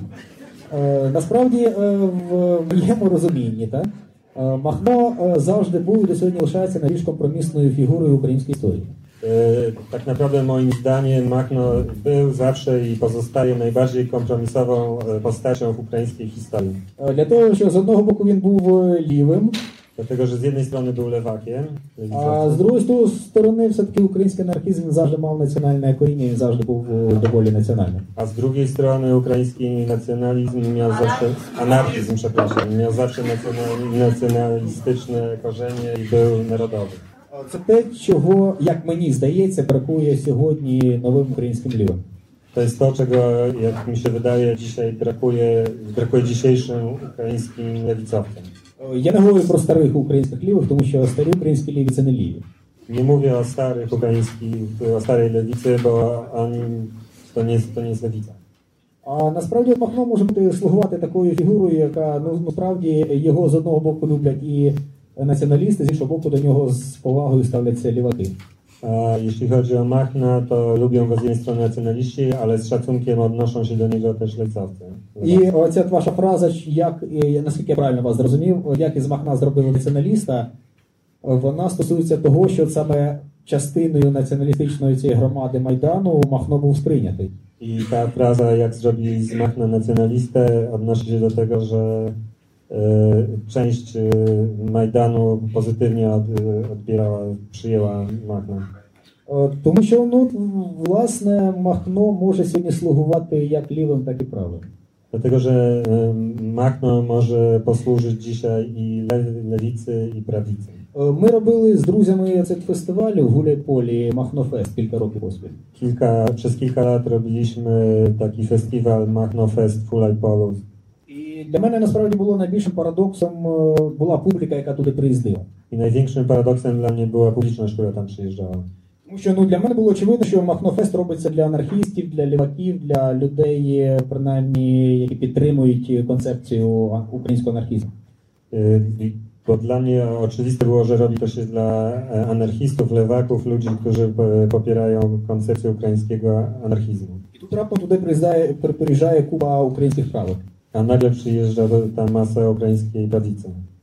Ну, власне, мені здається, проблема не, не проблема, а причина власне у цьому феномені Махна. I wydaje się, że przyczyn, przyczyną tego jest fenomen Machna. Це відповідь на ваше перше питання. Друге питання було про мистецтво jest, на gdzie jest antologia pieśni, które powstały w ostatnich miesiącach? е, з Майдану, так? Majdanu. Ну, вже наскільки я знаю, є дві антології. Dwie antologie są. Szkoda, by, żeby to się zło. Е, І, на жаль, це здається ще не все. Niestety chyba to nie wszystko jeszcze. Тобто, я думаю, що буде з'являтися багато творчості з Майдану. Myślę, że pojawi się wiele twórczości z Majdanu. Domyślili А пісні, саме пісні. е, Ну, саме з Майдану я не знаю. Ми на Харківському Майдані зробили два диски, але це не були пісні, зроблені під час Майдану. Це були просто дві збірки українських музикантів. Y, Na charkowskim Majdanie nagraliśmy dwa, dwie płyty, ale to nie były piosenki, które powstały w czasie Majdanu, tylko po prostu ukraińskich muzyków. Я думаю, все буде. Я думаю, що от якщо ви приїдете місяця через два Майдан, там буде купа майданної сувенірної продукції, ви зможете собі купити. Myślę, że wszystko Jest będzie, już są. będzie Można mnóstwo kupić na pamiątek, Majdanie. jeżeli przyjedzie się po miesiąc później, to będzie można wszystko kupić. Ну, ви зможете купити і шматок е, пам'ятника Леніну, і шматок золотого унітазу Януковича, все буде. Kupi pan sobie kawałek Lenina i kawałek złotego e, sedesu Janukowycza. Я думаю, так, все це з'явиться. А насправді з якихось серйозних видань, якщо питання, е, питання стоїть про те, от як, як це буде відрефлексовано. Ось зараз видавництво Зулкамп е, видає е, дослідно, з- я думаю, десь на середину травня буде антологія присвячена Майдану. Jeśli chodzi o poważne wydawnictwa, to e, teraz wydawnictwo Zurkamp nie- niemieckie wydaje antologię poświęconą Majdanowi. І е, знову ж таки, наскільки я розумію, ця антологія буде видана польською мовою видавництвом Чарне, і теж вона десь, десь Znowuż, o ile rozumiem, wydawnictwo Czarne wyda tę antologię po polsku. Я зрозумів, вас довго не міг, не міг зідентифікувати. Ви фанат видавництва Чарне, так? Nie mogłem pana zidentyfikować, a jest pan e, kibicem wydawnictwa Czarne. І у вас було третє питання, по-моєму, так? Pytanie bardzo poważne. Yy, Oprócz takiego drobiazgu, że teraz Ukraina prosi o pożyczki pieniędzy, a głównym wydatkiem jest płacenie na gaz gazpromowy, więc jaki to ma sens, to pytanie poważniejsze. Widziałem teraz na YouTubie filmy z początku marca z Nieto Pietrowska, gdzie idzie po ulicy kolumna za przykami Sława Ukrainy i Sława z tarczami, z pałkami. Obok idzie jakiś chłopak z dziewczyną. Coś mi się nie spodobał. Ta kolumna się na niego rzuca, tak jak u nas kibice z filming do i po prostu bije go po głowie. Nie wiadomo za co, być może nie zawdzięczał im Sława Ukrainy, czemu się nie spodobał. Podobny film Trzeba było dosłuchać do końca, co on krzyknął do nich i wtedy byś wiedział. Nie zmienia to faktu, że nie słyszałem, że ja się zawiedziałem, wiem, że tłum skakał po głowie. Po prostu w momencie, gdy szedł z dziewczyną. Nawet jeśli nie było. I widziałem też film teraz z Zaporoża, z kamery filmowej, jedzie samochód i też coś, coś takiego, kolumna też z symbolami patriotycznymi, że wypija mu szybę. Po prostu muszą uciekać. To jest niestety prawda. Jak ja wcześniej, zanim się formował ten sektor, czytałem o socjonacjonalnej asamblei, to tam czytałem, co mówi Michał Mojsiczuk. Ja przeżyłem spory dramat, bo mi się bardzo spodobała pieśń yy, filmowo ducha na skutek Kajdany, Wida, Wida Wam Tyrany i potem widzę, że ten napis jest na końcu tego Mojsiczuka. Dla mnie bardzo przykry, bo Yy, I po prostu yy, to, co czytałem socjal Socjal to mi bardziej przypomniało nie tyle tradycje UPA, a raczej podobne ruchy rasistowskie, które są w Rosji, które naśladują sobie kibiców zachodnich, też rasistów i bardziej Którym update'u? Więc mówiąc, po prostu ta- taki, taki, takie zjawiska też powstają. Plus nie strzela Jakie to, pytanie? To, to, to, że, to, że Demokracja bezpośrednio Wiecowa. po tym, po tym przyjęciu władzy natychmiast przeszła ta nieszczęsna ustawa Językowa i to, że, że ta zgoda na język rosyjski, ta otwartość, ta Ale przyjaźń, jest to pytanie, co mamy zrobić, jak z takim ludźmi rozmawiać, co mamy zrobić jako, no, nie dawać argumentów. Wszyscy pamiętamy, oglądaliśmy tutaj... Jak żyć? Pisze, pisze, pisze, pisze, pisze,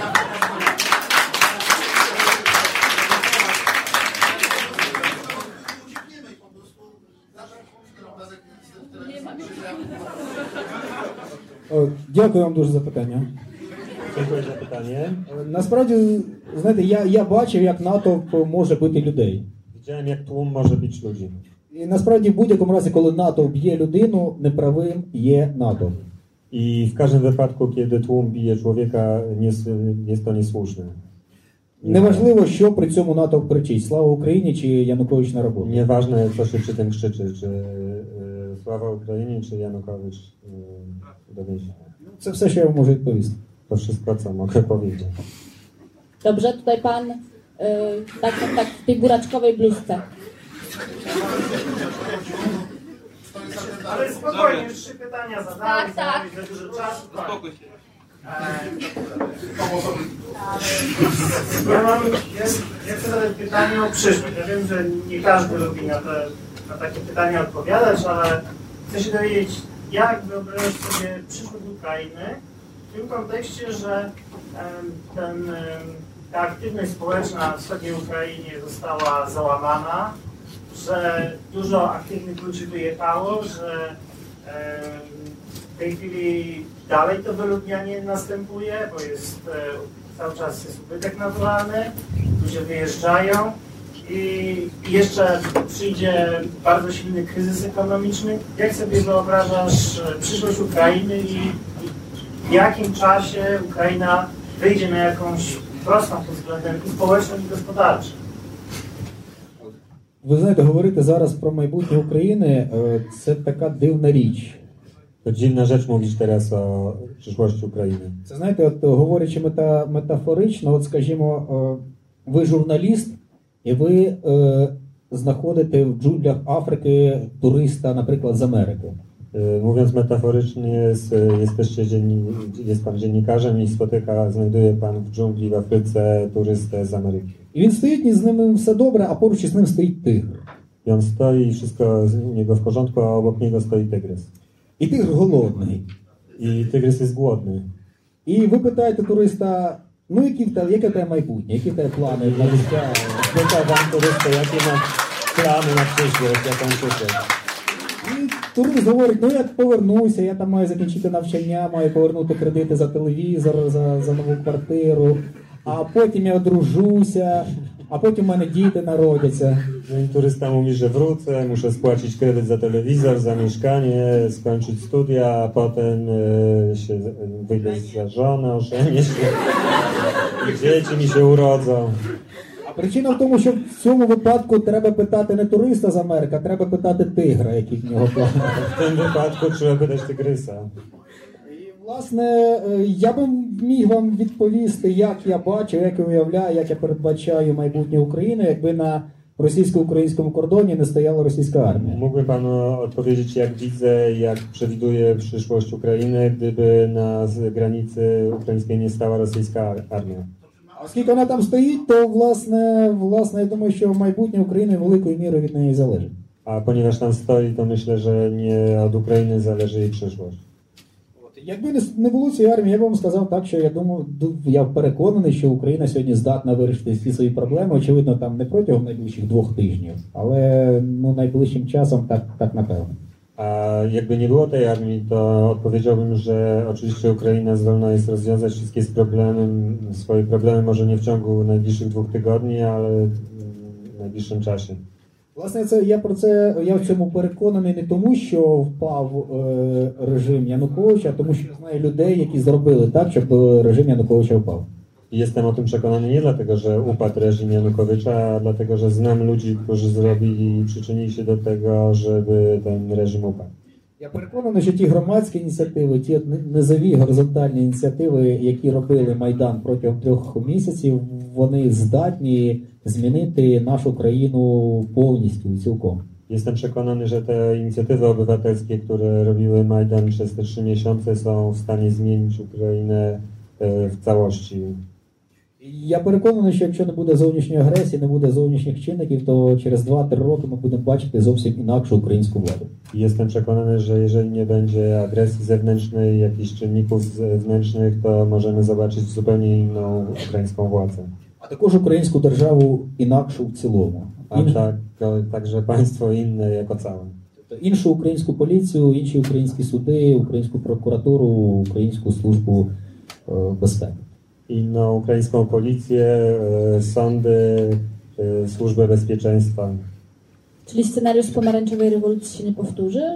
Że Ну, по-перше, зовсім, ем, зовсім інший механізм е, революції і зовсім інший механізм відповідно постреволюційного періоду. Jest e, zupełnie inny mechanizm rewolucji i inny mechanizm okresu porewolucyjnego.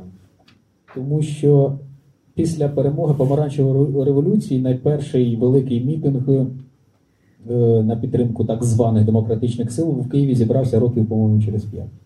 Dlatego, że po zwycięstwie pomarańczowej rewolucji największa demonstracja na poparcie e, tak zwanych sił postępowych pojawiła się po około pięciu latach w Kijowie. Цього разу я переконаний, що мітинги будуть тривати, вони будуть такими ж численними, як були до цього. Тобто в нас ще нічого не закінчилось, у нас все лише починається. Tym razem e, jestem przekonany, że te demonstracje będą trwać, e, że nic się jeszcze nie skończyło, wszystko dopiero się zaczyna. Цього разу я просто переконаний, що ну, справа не обмежиться зміною президента. I tym razem jestem przekonany, że nie skończy się na zmianie prezydenta. Ну, Якщо можна, розповім, от, власне, найбільш, ну не найбільше, а якесь, мабуть, найхимерніше враження цієї зими для мене було. Jeśli można, opowiem najbardziej ulotne wrażenie tej zimy. Власне, не позитивне, не негативне, а дійсно дуже дивне. Nie pozytywne, nie negatywne, bardzo dziwne. Це зустрічі, е, будете сміятися зараз з Віктором Ющенко. To spotkanie z Wiktorem Juszczenką. Це було так дивно. Я був в Києві, власне, зустрічався е, на помешканні, е, на помешканні своїх знайомих. Там були різні люди, і знову ж таки дуже дивні люди. To było dziwne, byłem w Kijowie, spotykałem się w mieszkaniu moich znajomych, tam byli różni ludzie, Bardzo dziwni ludzie. Ich tam, ich tam je dosi, ich tam je dosi e, ніби проти них намагаються відкрити всілякі кримінальні статті. Przeciwko nim próbuje się zrobić proces kryminalny. Ну, справа не в цьому. Справа в тому, що я вийшов до сусідньої кімнати, я мав дописати якусь статтю для якоїсь німецької газети про те, що відбувається в Києві. Ale rzecz nie w tym. posz- Poszedłem do innego pokoju, bo musiałem napisać jakąś, jakiś artykuł dla niemieckiej gazety o, o tym, co dzieje się na Ukrainie. І тут вони мене покликали, сказали: зайди назад, ти зараз будеш присутнім при історичному моменті. I oni wyzwali mnie, żebym wrócił, bo zaraz będę obecny przy, będziesz obecny przy momencie historycznym. Я зайшов, історичний момент полягав в тому, що сидів Віктор Андрійович Ющенко і говорив. Wszedłem, to tam mówił Wiktor e, Juszczenko.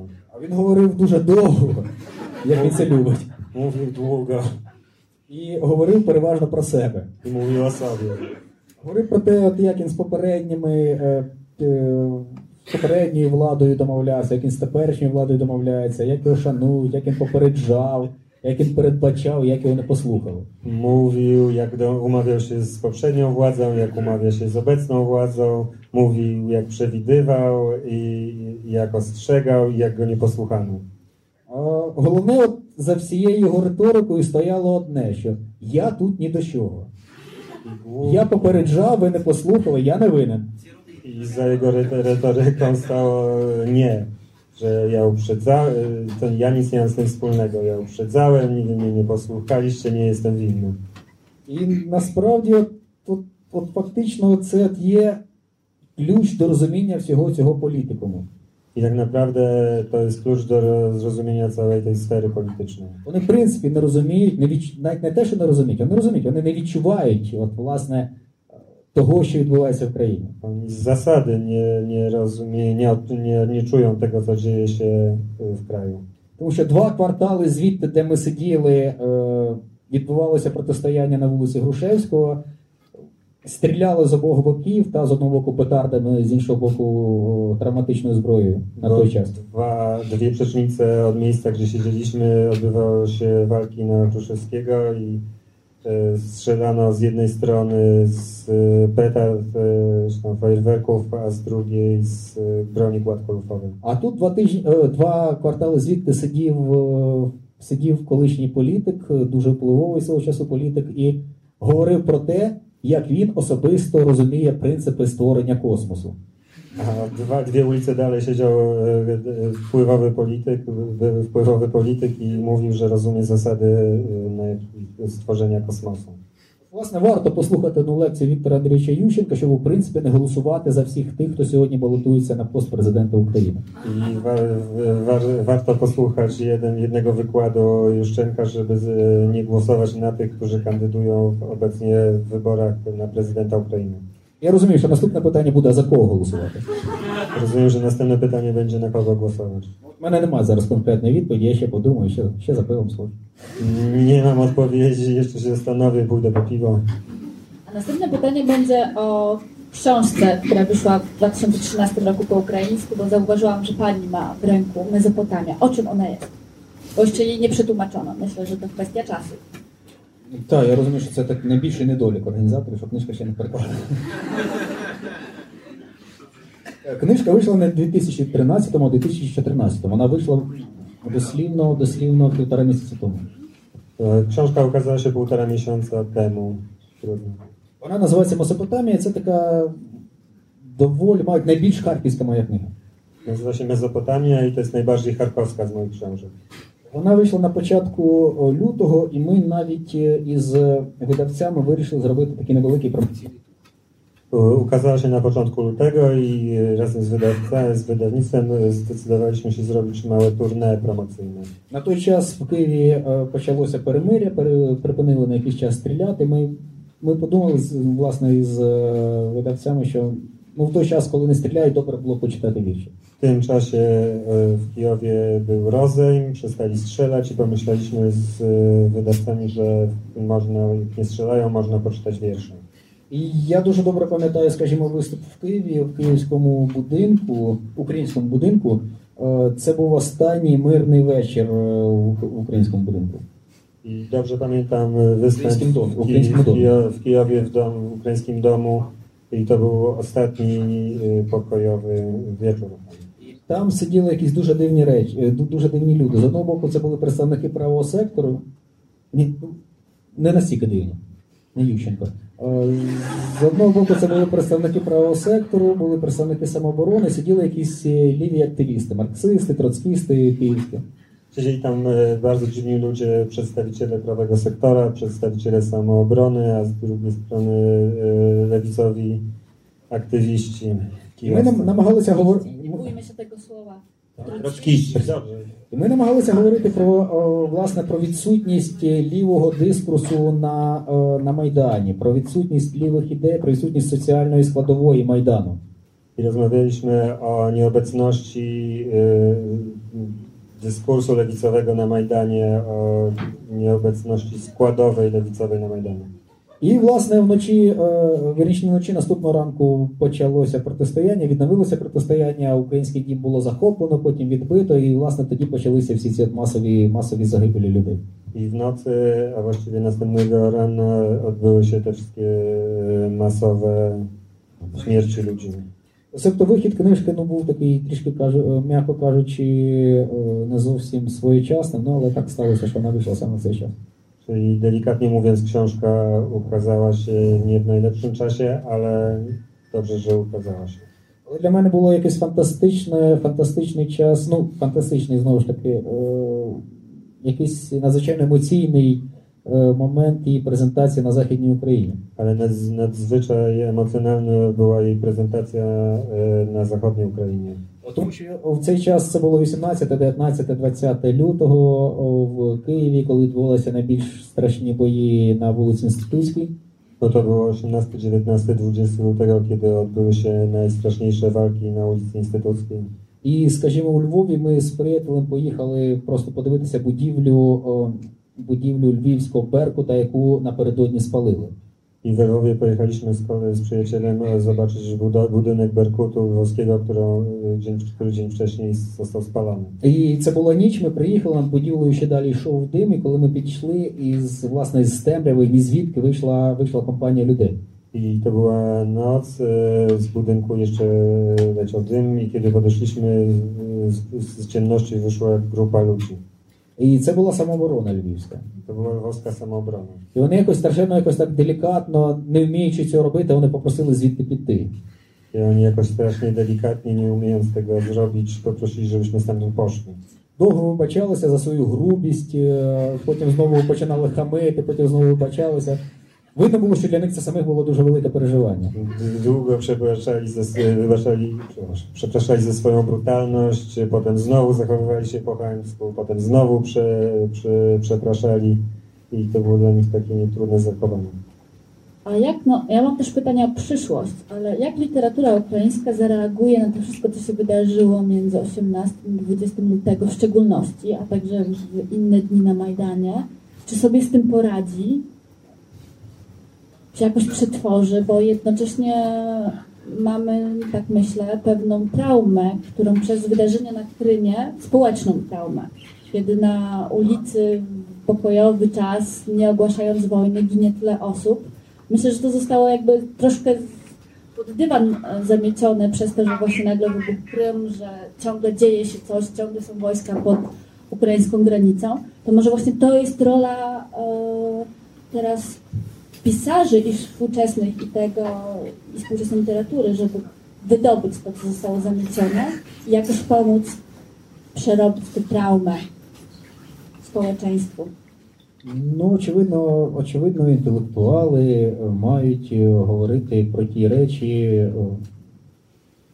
про всі ці речі, про які говоримо ми всі, та про які говорять е, в принципі суспільство, але просто ну, більшості представників суспільства не дають трибуни для висловлення.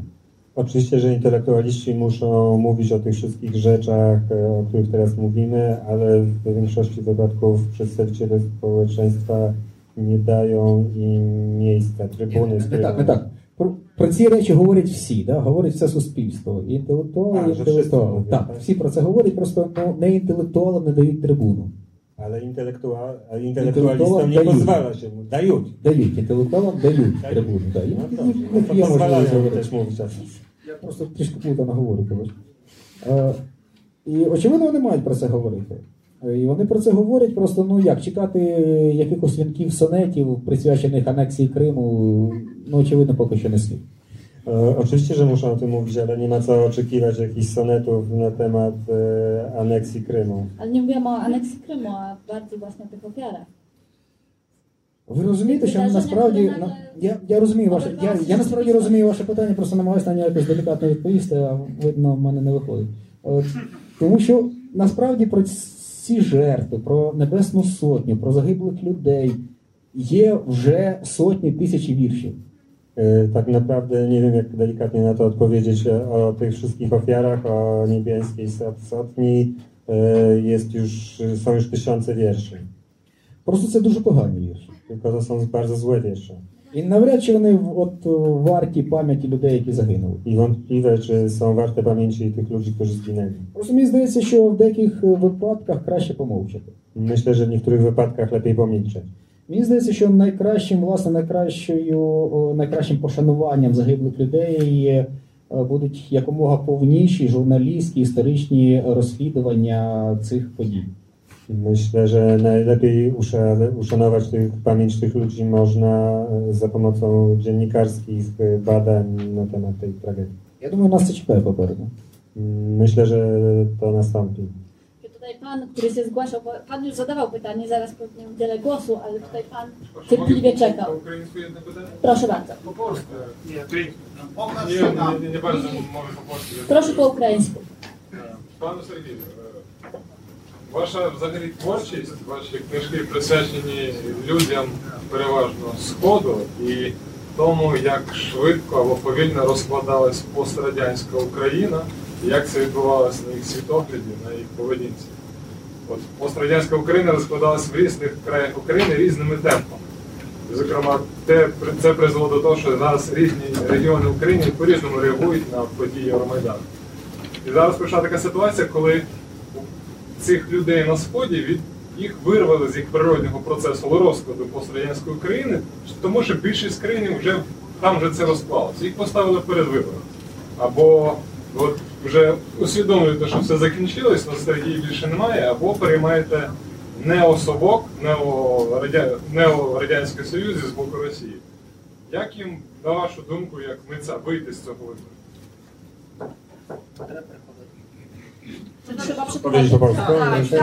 No, pytanie jest o to, że różne części ich e, kraju e, w różnym tempie z, e, serii pisze o rozkładaniu się tej, tej świadomości radzieckiej, powiedzmy, i że w różne części, w różnych częściach kraju w różnym tempie to się działo, ten, ten rozpad, i część e, wschodnia jakby została ze swojego tempa wytrącona. I co teraz mają zrobić? Tak? Мені дуже подобається, що ви вживали при цьому слово розкладається. Тому що так, ну, ви говорите про пострадянську Україну як про труп. E, Podoba mi się, że użył Pan słowa rozkłada się, bo mówi Pan o postradzieckiej Ukrainie jako trupie. І як на мене, це дуже точно. Wydaje mi się, że to bardzo dokładne, właśnie tak. Тому що насправді вся ця пострадянська, пострадянський дискурс, пост, пострадянська вся ця опінія, це насправді така некроромантика. Bo ten dyskurs postradziecki to jest jakiś taki nekroromantyzm. Ну, от, власне, власне, на 23-му році існування незалежної держави ходити з портретом, з портретом Леніна чи Миколи II, ну, я, я навіть не знаю, як це потрактувати насправді. W 23 roku istnienia e, niepodległego państwa chodzić z portretem e, Lenina czy Mikołaja II, nie wiem jak się do tego odnieść. Тобто я людина лівих поглядів. Я завжди дотримався, ну завжди я дотримуюся анархічних поглядів, але ну для мене якась ікон, іконізація Леніна чи прости господи Сталіна, ну, ну це просто якийсь некрореалізм. I jestem, e, mam poglądy lewicowe, ale żeby jakieś i- to odnosić do, do, do, do skali ikony Lenina, czy wybacz e, Boże Stalina, to jakaś, jak, jakaś nekrofilia chyba. Добре, приклад.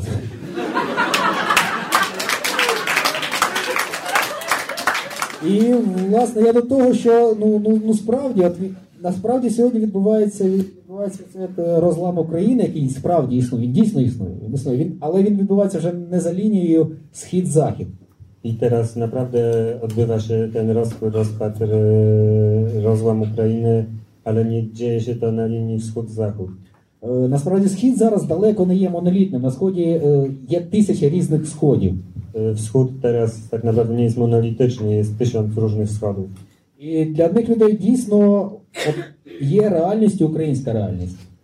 E, Dla jednych ludzi rzeczywiście jest e, realna ukraińska rzeczywistość.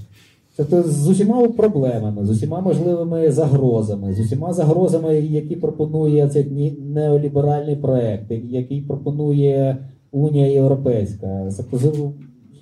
Тобто з- більшість із цих людей вони ж доволі тверезо ставляться до європейського вибору. Z wszystkimi problemami, z wszystkimi zagrożeniami e, tego neoliberalnego projektu, z zagrożeniami związanymi z Unią Europejską, ludzie s- odnoszą się do tego realistycznie. traktują. Тобто це не якийсь такий екстаз від того, що, от, скажімо, о, нас завтра приймуть в Європу і у нас все буде добре. To nie jest żadna ekstaza, powiedzmy, że jutro przyjmą nas do Europy i wszystko będzie dobrze. Тому торічі люди, які, е, скажімо, ну так би мовити, підтримали Майдан, і так би мовити, є проєвропейське налаштовані, це, як правило, люди доволі, е, доволі критично е, налаштовані щодо світу і доволі реалістично налаштовані щодо реальності. Dlatego, że można powiedzieć, że ludzie, którzy poparli Euromajdan i są na, nastawieni proeuropejsko, są to ludzie, którzy krytycznie podchodzą do rzeczywistości. Е, Натомість люди, які підтримують Путіна, тут в мене є дуже великі сумніви щодо їхньої якоїсь е, суспільної, світоглядної адекватності. Jeśli chodzi o zwolenników Putina, to mam e, poważne wątpliwości o ich e, ogólnospołeczny rozsądek. Ну, ну знову ж таки, не те, що я якось там намагаюся їх принизити чи образити. Ну, ну просто я справді часто не розумію людей, які дійсно вірять, що Європейський Союз це виключно шлюби. E, Nie to, że chciałbym ich teraz e, jakoś obrazić, czy, czy potępić, ale mm, dziwny mam stosun- nie rozumiem ludzi, którzy myślą, że Unia Europejska to tylko śluby jednopłciowe. І, власне, я як поєднати і як примирити які ідеї, та от, от я не знаю, от я не знаю, ніхто не знає. І доки ми не знайдемо відповідь на це питання, доти буде у нас е, така велика загроза на сході і на півдні. I jak to po, połączyć, jak to pogodzić, te, te idee nie wiem i nikt nie wie i e, dopóki nie wiemy, będzie u nas na wschodzie i na południu wielkie zagrożenie. Тому що проблема не в тому, що немає якихось меседжів для мешканців півдня і сходу. Problem nie w tym, że nie ma jakichś e, wiadomości, informacji dla mieszkańców południa i wschodu. Проблема найчастіше в тому, що мешканці півдня і сходу не хочуть слухати в принципі. Chodzi raczej o to, że mieszkańcy południa i wschodu w ogóle nie chcą słuchać z zasady. А дуже важко щось пояснити, пояснити людині, яка тебе не хоче слухати. A bardzo trudno wyjaśnić coś człowiekowi, który nie chce cię słuchać. А пояснювати треба, тому що так чи інакше ми громадяни однієї країни. A wyjaśniać trzeba, bo tak czy inaczej jesteśmy obywatelami jednego kraju. І, і будемо лишатися далі громадян. Сподіваюся, будемо далі лишатися громадянами однієї країни. I mam nadzieję, że w- dalej zostaniemy mieszkańca- y, obywatelami tego samego kraju. Dobrze, proszę Państwa. Ostatnie trzy pytania. Tutaj Pani pierwsza się zgłosiła, potem Pan nie wiem, czy słychać, tak? Działa. i jeszcze Pani. można- Pan już zadawał pytanie, więc przykro mi. Może później na osobności. Jeśli można kontynuując ten wątek, Unia Europejska to jest de facto ramię gospodarcze Sojuszu Północnoatlantyckiego, czyli NATO. NATO są to wojny napastnicze. Irak półtora miliona ofiar, Libia ćwierć miliona ofiar, Jugosławia pięć tysięcy cywili. E, Podobno jednym z warunkiem Międzynarodowego Funduszu Walutowego udzielenia pożyczki z 15 miliardów jest budowa tak zwanej tarczy w Charkowie. Tarcza, jak twierdzą sami Amerykanie w Foreign Policy, jest to brakujące ogniwo nuclear first strike, czyli wyprzedzającego ataku nuklearnego. Rosja traktuje tak zwaną tarczę, która jest pytanie, jako zagrożenie egzystencjalne. Jak, jak tak drugie pytanie jest takie. Yy, po, zagrożenie NATO, jak e, po, przyjmuje Euromajdan zagrożenie wstąpienia do NATO? Drugie pytanie Nie, jest następujące.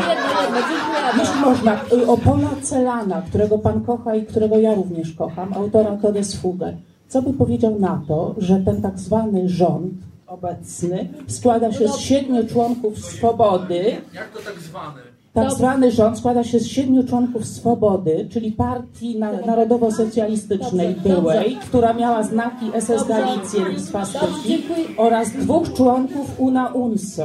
Dobrze, dziękujemy. Е, Дякую вам за питання. Е, Відповідаючи на ваше перше питання, я завжди доволі критично ставився до НАТО. W odpowiedzi na pierwsze pytanie zawsze e, dosyć krytycznie odnosimy się do NATO. Bardzo krytycznie. Просто наша проблема, наша громадян України, Po prostu na, nasz problem, nasz e, mie- mieszka, obywateli е, полягає в тому, що нам окупацію загрожує не НАТО, а Росія. polega na tym, że okupacją grozi nam Rosja, a nie NATO. Я розумію, розумію всю антинатівську риторику і чую дуже давно. Я багато в чому з нею згоден, але так чи інакше, ми маємо справу з тією реальністю, що на територію України зайшла армія Росії. I, I rozumiem całą antynatowską retorykę i słyszałem ją już od dawna, słyszę ją od dawna i z wieloma rzeczami się zgadzam, ale mamy do czynienia z taką rzeczywistością, że na teren, na teren Ukrainy weszła armia rosyjska. Я маю на увазі Крим, хоча ви, можливо, не вважаєте Крим українською територією. Mam na myśli Krym, chociaż być może nie uważa pani Krymu za teren ukraiński.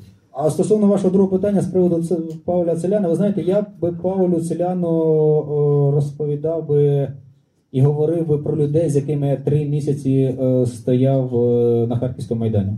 A jeśli chodzi o Selana, to e, opowiadałbym mu o ludziach, któ- z którymi stałem na Majdanie w Charkowie. Е, Серед них було дуже багато харківських євреїв, Wśród nich było bardzo wielu charkowskich Żydów, які щиро і постійно кричали гасло е, Слава Україні, героям слава.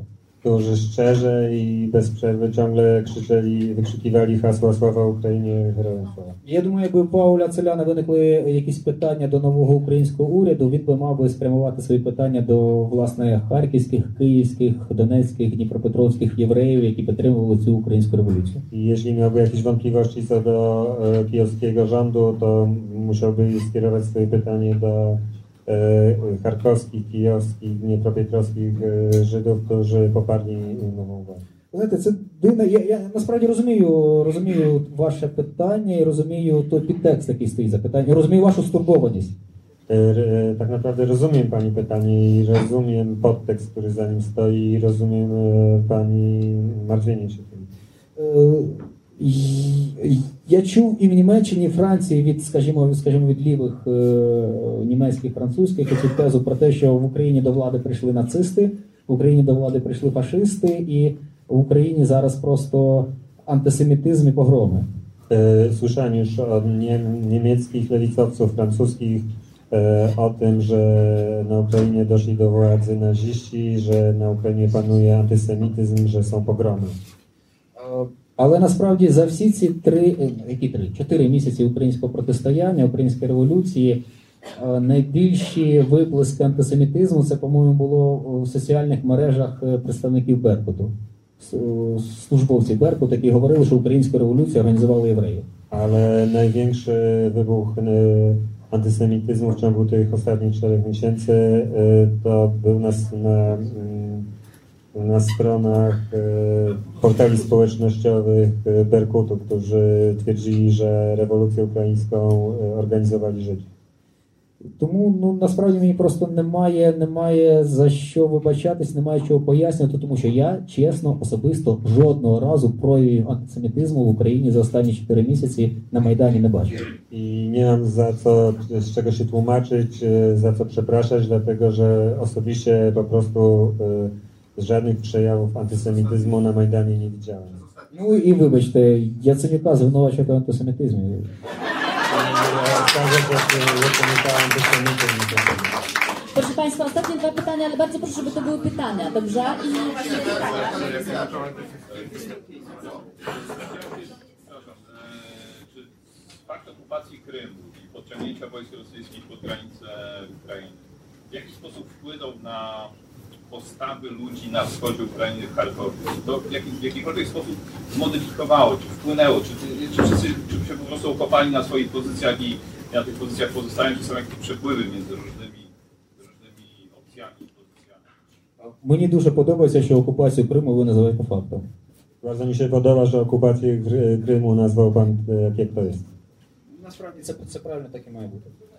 Треба називати речі своїми іменами. Trzeba nazywać rzeczy swoimi А як це вплинуло на свідомість східної України? А я от розповідав своїм друзям, е, які мешкають тут в Варшаві, от кілька таких випадків. E, Opowiadałem już e, swoim przyjaciołom, którzy mieszkają tu w Warszawie, kilka takich przypadków. Е, Кілька днів тому я телефонував своїм батькам. Kilka dni temu dzwoniłem do swoich rodziców. Вони, власне, мешкають там, де відбуваються події цього роману. Це Луганська область, 20-30 кілометрів від Росії. Oni mieszkają tam, gdzie odbywała się akcja tej książki w obwodzie ługańskim, 20-30 km od granicy. Російської. Росії. І я їх питаю, власне, що у вас там відбувається? I pytam ich, co tam się dzieje u was. А вони говорять, у нас тут стоїть українська армія. A oni mówią, że tutaj stoi armia ukraińska u nas І, е, власне, місцеве населення солдатам возить одяг, їжу, теплі речі, якісь там е, запчастини до танків, до бронетранспортерів. i lokalna ludność e, przywozi żołnierzom jedzenie, ubrania ciepłe, części zapasowe do czołgów i tran- e, transporterów opancerzonych. Я, власне, я власне їх питаю з такою іронією, кажу, а солдатам якої армії ви возите теплі речі, їжу і так далі. A ja pytam z taką ironią, a której armii żołnierzom wozicie te rzeczy? Він говорить, та ясно, що українські, ми всі тепер за Україну. A, no oczywiście, że ukraińskim, teraz wszyscy jesteśmy za Ukrainą.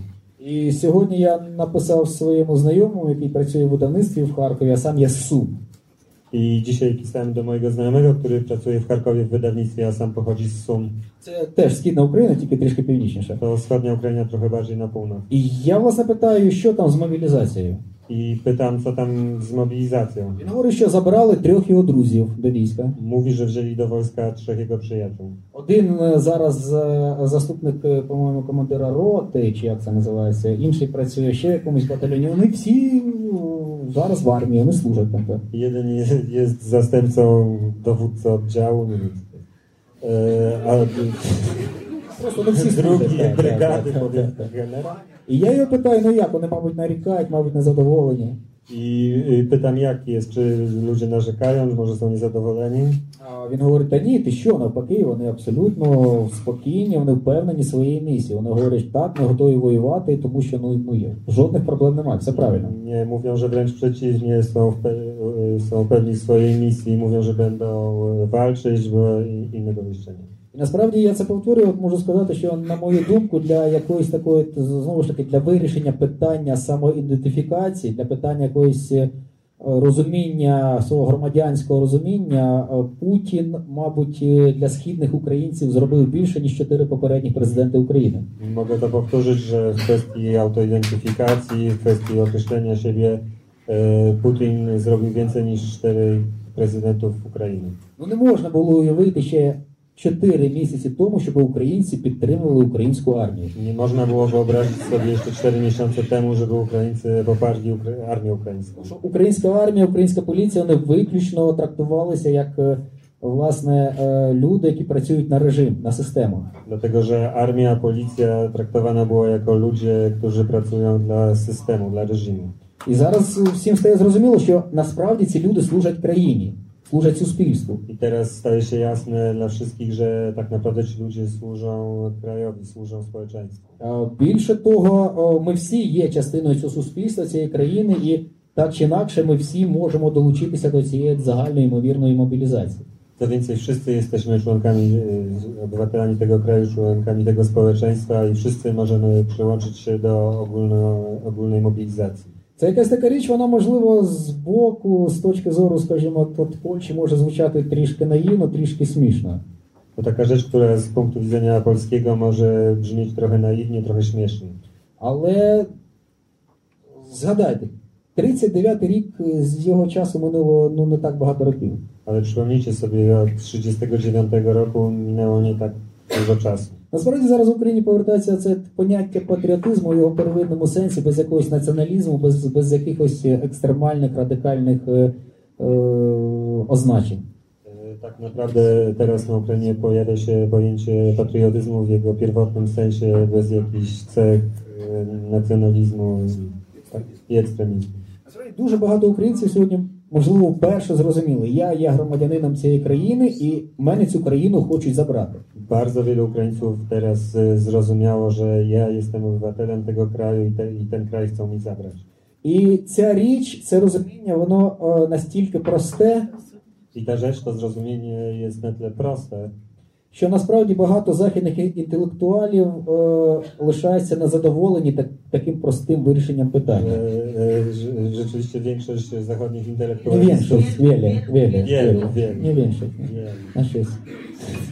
jest niezadowolona z takiego rozwiązania tego problemu. І починають шукати тут е, якусь геополітику, що можливо, чи це вплив Америки, чи це вплив е, Євразії, чи йдеться про НАТО, чи йдеться про, е, скажімо, е, про, про, про, про, якийсь, е, про якийсь нацизм, починають шукати підводних течій. I dlatego sz- zaczynają szukać wpływów, e, czy chodzi o NATO, czy chodzi o. e, Siedmiu członków rządu. Політику як таку. Мені здається, просто західні суспільства в більшості свої просто забули давно, пережили давно той момент, і відповідно не, не пам'ятають оцей момент е, відстоювання власної незалежності. Dlatego, że większość społeczeństwa za, zapomniało i ten moment, kiedy musiało walczyć za własną niezależność.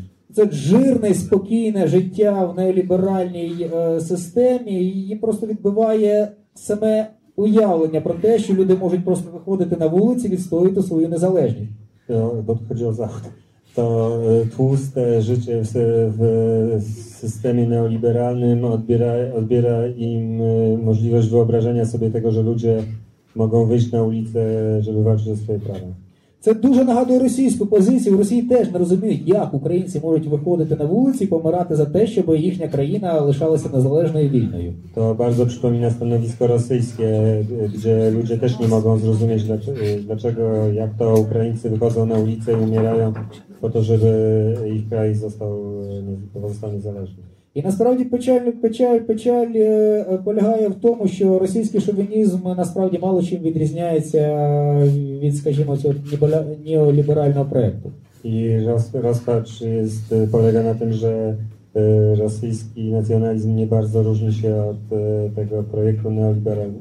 І фактично, що західним інтелектуалам, що російським шовіністам е, дуже легко між собою домовитися на якихось е, фінансових підставах. i rosyjskim e, e, Rosjanom, szowinistom, szowinistom rosyjskim i zachodnim intelektualistom łatwo się umówi, e, dogadać, tak. jeśli chodzi o kwestie finansowe. A naprawdę od naj, naj, найпечальніше те, що фактично ці західні інтел- інтелектуали вони лишаються на одному рівні з Путіним і його ідеологами. Najsmutniejsze jest to, że zacho- zachodni intelektualiści pozostają na tym samym poziomie, co Putin i jego ideolodzy. І скільки б українці не виходили на вулиці відстоювати свої права, е, свою свободу, частина інтелектуалів їх далі буде вважати фашистами і поборниками американського імперіалізму. I ilu Ukraińców nie wychodziłoby na ulicę walczyć o swoje prawa, o swoją wolność, część e, intelektualistów zachodnich będzie uważać ich za faszystów, za. І насправді тут можна е, потішитись лише з того, що українським патріотам, громадянам України, які люблять свободу, які відстоюють свою свободу, насправді плювати на думку західних інтелектуалів, які продалися Кремлю. I tak naprawdę cieszyć się można z tego, że Ukraińcy, ludzie, którzy, Ukraińcy, którzy czcie- cenią swoją wolność, mogą splunąć na to, co myślą e, intelektualiści zachodni. Ну і на цій, на цій оптимістичній ноті I dwóch una unso. Siedmiu swobody w rządzie. Proszę Państwa, myślę, myślę, że to jest odpowiedni moment, by zakończyć naszą rozmowę. Autor obiecał, że przeczyta jeszcze wiersze, ale nie wiem czy... Ukraińsku. Ну, оскільки ми всі є агентами партії Свобода і українського фашизму, то я вам прочитаю вірш про свободу. Свобода тримається на трьох китах: ринок, демократії, кулі в животах. Іноді просто на кулях в животі. Зараз розповім, як це буває в житті. Герої епопеї, два бердичівські євреї, креативили в Голландії фінансові ідеї. Береш кредит, купуєш аудит, хай доводять, хто з вас бандит. Ділились по совісті, наче брати. Є куди рости, коли рубаєш хвости. Чесна праця, нескорена нація вас вітає. Українська міграція. Свобода відкрита своїм і чужим. Тим більше в Україні міняється режим. Можна навіть пропхати закон і чувак у мінюсі з поганялом флакон. Має знайомих серед опозиції, свій серед міліції та органів юстиції. Даєш бабло, стаєш під крило, робиш вигляд, що тебе тут не було. Ось компаньйони сидять за столом, кавказька кухня в ресторані шалом, повар торчок, розстріляний бачок і смак дитинства, водка Горбачов. Країні реформи говорить флакон. Потрібно бути останнім мудаком, щоб стояти збоку. Я ж не стою. Давай накручувати долю свою. Піймають, можуть по повній паять, мені половину і вам по 25. Головне це свобода ідеї засадничі. Підіймемо з колін ваш чортів бердичів. Друзі слухали його як знавця. Щоправда, не дослухали чомусь до кінця. Спочатку накурили, потім щось наговорили, потім цілим рестораном їх до ранку мирили. Come on, man, давай без імен, що ти як артистка, театр, ромен, торгуйся тут, як готельна проблядь. Нас у Бердичеві так бізнес не роблять. Готують проплати, проводять транш. За пару тижнів допили ганж, знищили колекцію марочних вин, чекають з батьківщини добрих новин. Минає квартал із, із кредитом голяк. Один нарешті долає переляк, ходімо до Ребе, розкажемо про себе. Ребе знає все, що нам треба. Ребе каже: той, хто йде, той знає, що каміння насправді тверде, свобода мен, вона без меж. Хоча з межею буває теж. Коротше, не хочете гнити в тюрмі, їдьте в Бердичів, розрулюйте самі. Партнери прилітають новий термінал, проходять контроль, декларують нал, знайома з Держбанку резервує готель, бавить, як уміє дорогих гостей. Гриби на столі, кримські кораблі, вітає, так би мовити, на рідній землі. Ось вони вмикають готельне ТВ, а там репортери полівки в крові, якийсь дуболом із геройським таблом застосовує лом у боротьбі зі злом. Віктор коментує мінтовські понти, намагається щось з кишка знайти і показує машину з мін'юсівським посом печального флакона з паленим баблосом. Один із друзів говорить на це. Головне це завжди зберігати лице. Тут хоч куди далеко не ходиться країна, мен має дві біди. Мудаки, адвокати й другі неадеквати. Завжди вміють чимось здивувати. Коли флакон здає, їх телефоном не говорять стосовно всіх цих реформ. Камон, мен! Давай без імен, що ти устроїв тут оперу Кармен? Давай босяк, це походу твій косяк без потреби після себе залишати висяк. Гей, лімітав, тебе шанс один зі ста, пересидиш на Анталії різдвяні свята. Бабки можете залишити собі. Успіху вам в суспільній боротьбі. А Гребе, вислухавши їх, сказав: кожен порт і кожен вокзал, кожне шосе, що лежить між полями, так само поєднує, як і розділяє. Головне це свобода, як моральний закон. І взагалі, як можна мати справи з таким мудаком? В чому ж питається загадка ця? Загадка виключно волі творця, коли ми співаємо йому свої псалми. Дивиться на нас із космічної пітьми, слухає наші співи сумні. Іноді підспівує, а іноді ні. Спасибі вам.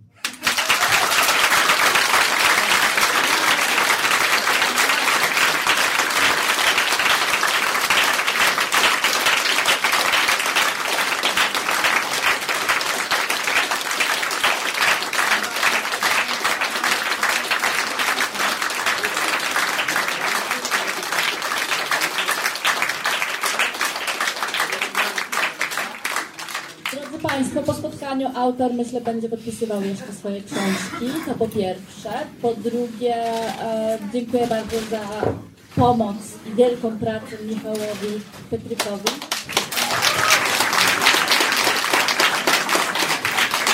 A spotkanie poprowadziła dla Państwa Katarzyna Kwiatkowska-Moskalewicz. Dziękuję.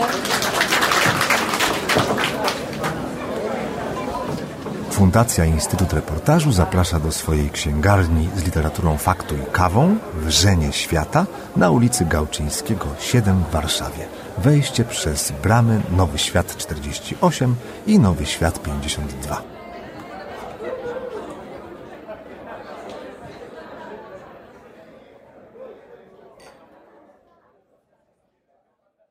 Zapraszam do słuchania pozostałych podcastów Wikiradia. Można znaleźć je na stronie podcasty.info ukośnik Wikiradio.